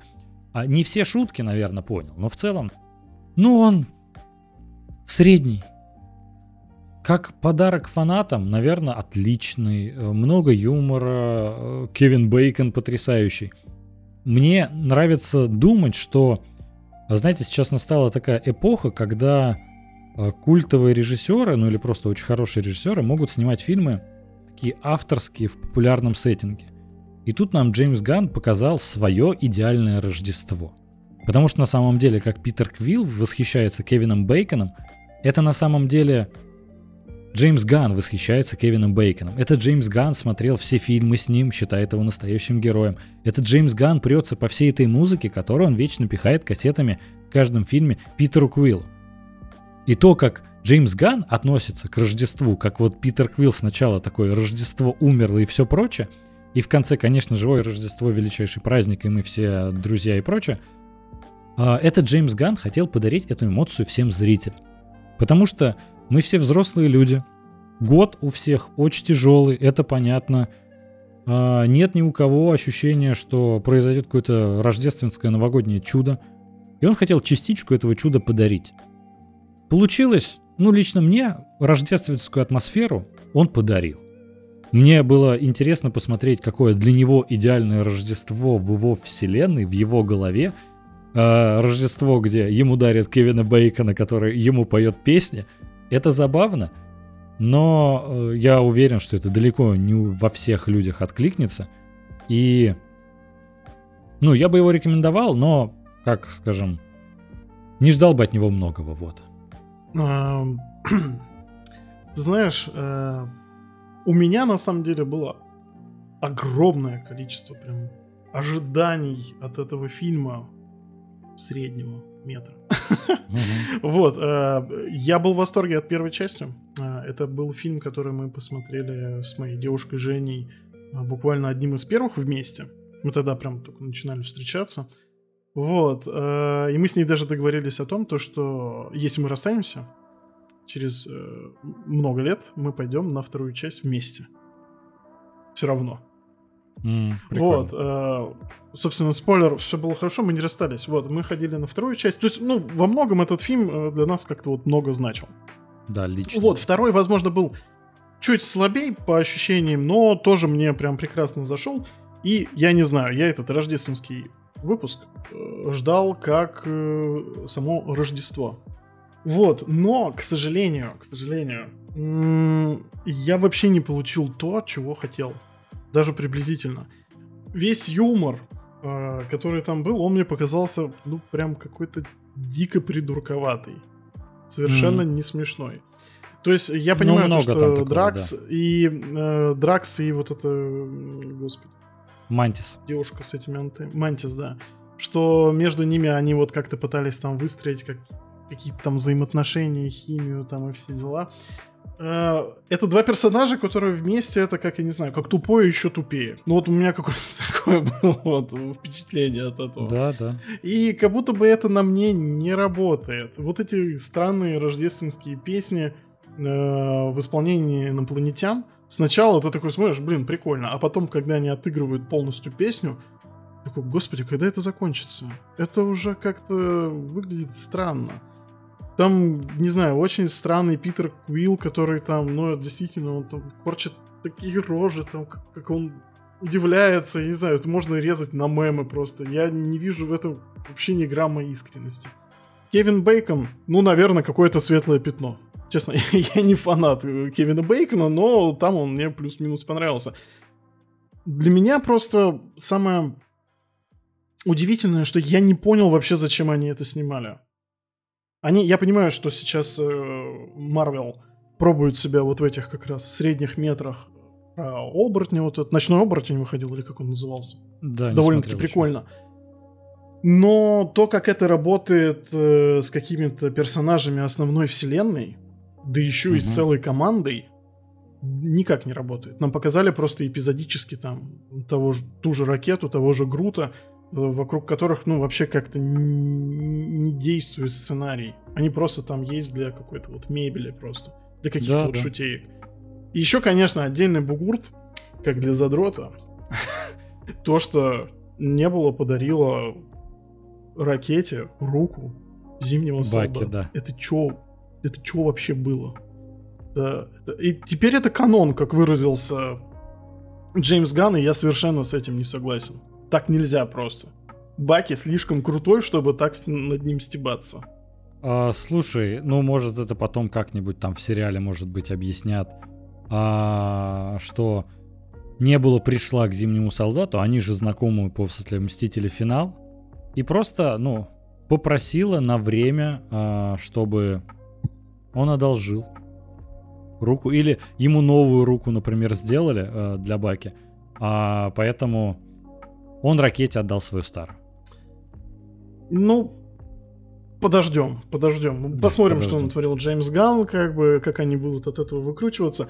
Но мне общее впечатление, ну, прям слабо. Очень слабо, прям что-то прям на шестерочку из десяти. Причем я садился смотреть действительно в настроении, не то чтобы у меня прям было очень много ожиданий. Я ждал, я думал, что это будет просто прикольно, но почему-то на мне вообще ни разу не сыграло. А, следующий проект, я думаю. У нас же Блиц. Так вот, mm-hmm. я тут, э, так как смог себе подключить Disney я посмотрел наконец-то короткометражки про Грута анимационные, которые летом еще в августе выходили, я их все не смотрел, там 5 штук по 5 минут. Восторг, они такие милые, они вообще абсолютно не нужны. То есть они просто забавные короткометражки там даже не 5 минут, там 3 минуты и титры на 2 минуты. То есть вот это короткометражка от Marvel. Э, практически половина хронометража это титры. Но забавно, неплохо. Опять же, задумался над тем, что мне нравится, как показывают в киновселенной развитие Грута. Мы в первом фильме «Стражи» увидели его таким древом, у которого такой тембр голоса низкий, он такой «я есть Грут».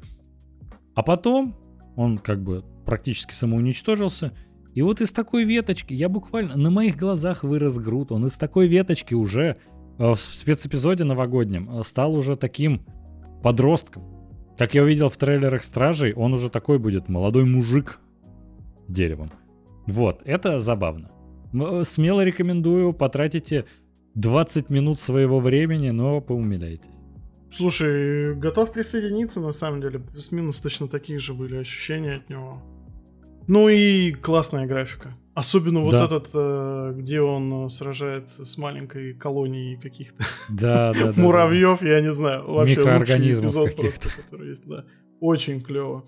Я бы хотел еще рассказать про э, рождественский фильм. Вот меня, собственно, натолкнул спецэпизод Стражи Галактики на рождественский фильм, который mm-hmm. вышел на mm-hmm. Apple TV+, в духе Рождества, с Райаном Рейнольдсом и Уиллом Ферреллом, мюзикл. И как понять, постоянные зрители, слушатели нашего подкаста знают, какой ярой любовью, э, которую, какую ярую любовь я испытываю к мюзиклам. Я посмотрел, при условии, тут такой состав-то. Ой, и Рейнольдс говорил, что это лучшие съемки, которые у него были в жизни. А, мы решили посмотреть, честно сказать, под конец я уже начал даже подпевать. А, мне понравилась общая атмосфера, рождественский дух классный. Если коротко, что в фильме клево? Во-первых, он немножко стебется над мюзиклами в целом, а, потому что там персонажи постоянно просят других прекрати петь, это раздражает, и они прекращают петь. Просто вначале mm-hmm. там много достаточно песен, потом их начинают обрывать, а потом где-то половина фильма идет без песен вообще. То есть на самом деле это деконструкция э, классической рождественской истории про Скруджа, к которому приходят призраки прошлого, настоящего и будущего. Собственно, персонаж Уилла Феррелла работает в этой организации, он призрак настоящего. И они раз в год выбирают какого-то а, плохого, не очень хорошего человека, которого исправляют за рождественскую ночь, и Рождество он встречает совершенно другим человеком. И это прикольно, это знаешь, как, условно говоря, корпорация монстров, когда она делает деконструкцию классических монстров, которые пугают детей. Тут происходит такая же история, что у нас э, эта организация, которая должна э, других людей менять к лучшему, приходит к тому, что они приходят к Райну Рейнольдсу, на очередное Рождество, а он у них помечен в папочке как э, неисправимый сродни этого. И... Андрей, а извини, тут э, для твоего праздничного предрождественского настроения э, Саша Петрзалкан еще отправил тысячу рублей. Спасибо, Спасибо Саша. большое. Спасибо вообще. Вообще настроение за сегодняшний стрим э, действительно рождественским становится. Мы что-то не ожидали от вас Массы такой огромной поддержки. Спасибо большое. И вот, Фильм в духе Рождества интересен а, не только тем, что он деконструирует классическую сказку рождественской истории с той точки зрения, что нам показывают Рождество не от лица того человека, к которому приходят духи, а то, что тут духи, ну, от лица духов, которые приходят к этому человеку, и там каждый год разный человек, они приходят к Рейнольдсу, который подписан у них в папочке как неисправимый. И что происходит? Он меняет эту организацию. В этом как раз и происходит главная деконструкция, отличие от классических рождественских и новогодних историй. И это клево, за этим прям интересно смотреть. Особенно, когда э, ну вот пропадает вся... Это больше степ над мюзиклами на самом деле, чем... Ну, э, ладно, это и есть полноценный мюзикл, но он больше стебется. Это типа не как величайший шоумен. Этот фильм, что главное делает, он действительно дарит новогоднее вот это ощущение, рождественское впечатление, причем чем-то новым. Берет классическую историю, переворачивает ее с ног, на, с ног на голову, и за этим интересно смотреть. Классно, мне очень понравилось.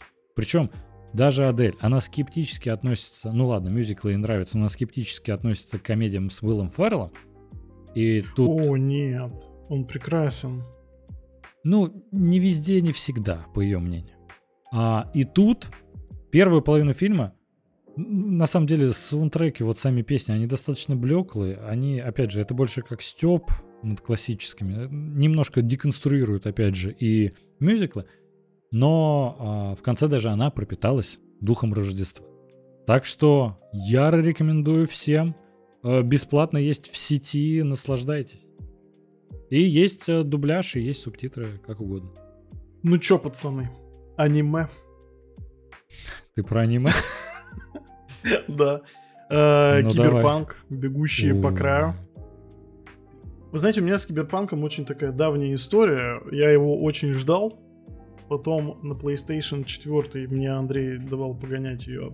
Установил, понял, что не смогу играть, потому что старт у него был, ну, жуткий. Да, Других слов не подобрать. Вот, а потом как-то все завертелось, то работа, то подкаст как-то не мог никак выделить времени, и я, собственно, вообще в нее толком не играл. Но я в какой-то момент начал вот в мое инфополе просачиваться то, что люди прям сходят с ума по этому аниме, которое вот выпустил Netflix. А, Он там заручился поддержкой какой-то м, японской студии, довольно знаменитой. К сожалению, ничего у них не смотрел помимо этого. Вот, э, в общем, люди с именем делали это аниме, скажем так. Э, извините, что без каких-то вот подробностей. Мгм. Вот, ну, как бы, вот, э, что знаю, то и говорю.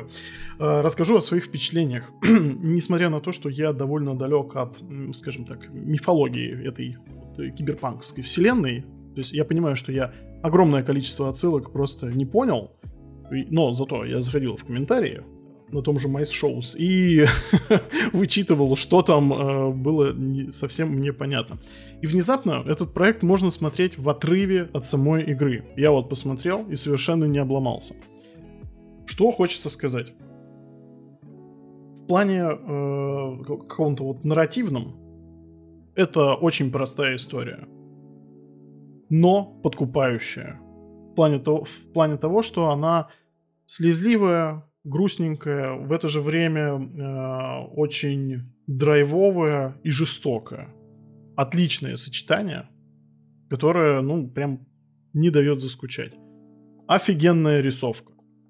Я не прям большой гурман э, в плане аниме, но мне крайне понравилось, так как они э, визуально оформили этот э, мини-мультсериал. В общем, я очень советую. Я, Андрюх, думаю, что ты, как человек, который прошел киберпанк, это прям вот это must have. Я не то, Нужно что прошел. Я прошел его на Ютубе, сам еще... У меня тоже сложная история с киберпанком. Я его начал проходить э, на PlayStation 4, когда вышли все багфиксы. Я такой, блин, классно, действительно, оказывается, интересно играть. Нет уже багов, мне все нравится. А у меня же PlayStation 5, а там версия для PlayStation 4 была. И они выпустили апдейт, типа снова версию для PlayStation 5 открыли. Я такой, классно. Поиграю теперь с трассировкой лучей и со всем прочим. И версию для PlayStation 5 я запустил, а он такой, а твои сохранения тогда не подходят. И я такой, мне надо начинать все заново, и пока так и не прошел. Но а, то, как Урфин ты... Джус Юра присылает нам 389 рублей, э, любит э, ровные числа э, и передает спасибо за стримчанский. Юр, спасибо за Спасибо поддержку. большое, спасибо. А, Юр, ты еще спрашиваешь, А, и, ушли- кстати, Юра в комментариях уже, да, спрашивает. Да. А вышли все багфиксы? Самые крупные вышли, там уже какие-то даже дополнения по миссиям вышли. Поэтому можно смело Да, там играть. DLC-шки уже выходят. Да. Вадим, обязательно посмотрю аниме по киберпанку. Я небольшой фанат аниме, ты знаешь, но как ты отзываешься об этом проекте, прям меня заинтриговал. Слушай, да я тоже небольшой фанат аниме. Вот когда люди узнают о том, то, что я что-то посмотрел из аниме, они такие, ага, а ты анимешник. Типа, это не так работает, этим надо болеть. Я просто смотрю какие-то знаковые вещи, потому что это хорошо для кругозора. Понимаете, любого человека. Э, Обычно Ну да, люди да. обвиняют меня в том, что я смотрю всякое, ну, дерьмище какое-то. Ты А смотришь я много чего. Я, я- я расширяю свой кругозор, ребят, Да. это важно. Короче, да, э, Киберпанк всем советую, офигенный. Я думаю, закругляемся уже, Вадим, да? Закругляемся, 15 тысяч рублей донатов. Ну, это абсолютный рекорд для нас. Ребят, Ребят, спасибо спасибо, большое. спасибо. Огромное. Спасибо просто. за донаты. Спасибо всем тем, кто комментил. Спасибо всем тем, кто просто смотрел э, в read only, watch only, не знаю, и не подавал признаков жизни, но мы видели ваши цифры, вы нас смотрели. Да, сегодня у нас практически и по просмотрам, по зрителям рекорд. Спасибо большое. Вы даже не представляете. Мы действительно, когда садились записывать, такие, ну, будет человек 5, уже неплохо. А вас такое количество было, столько нас поддержкой просто закидали. Огромное спасибо. Что ж, все наши выпуски доступны на YouTube, Apple подкастах, Google, Google. подкастах. Яндекс музыки, конечно да, же. да на всех этих аудиоплатформах Вконтакте. ищите и найдете. И, конечно же, в Телеграме. В Телеграме там Да, вообще... Телеграм у нас замечательный. Мгм. Ждем Надо вас там. побольше еще кружков туда записывать. Да, да, почаще надо. Ну, Мы Будем будем стараться. стараться. Это все от вашей активности зависит. Пишите комментарии, там, общайтесь. Мы, мы же не против. Мы всегда за поболтать. Да. Ну все. Были Ребята, очень рады. У нас большое. сегодня, на удивление, был длинный стрим. Но, ну ладно, это не рекорд наш по длительности. Там, когда мы пауков обсуждали, мы там вообще на практически 4 часа засели. Могли А. бы до сих пор обсуждать, скажем так. Да. А, ребят, спасибо вам большое и за просмотры, за любое участие, за лайки, за все. с вами были, как всегда, ваш любимый кинокритик Вадим Новиков, Пока-пока. ваш э, начинающий режиссер Андрей Кротов. Все, ребят, всем спасибо, всем пока.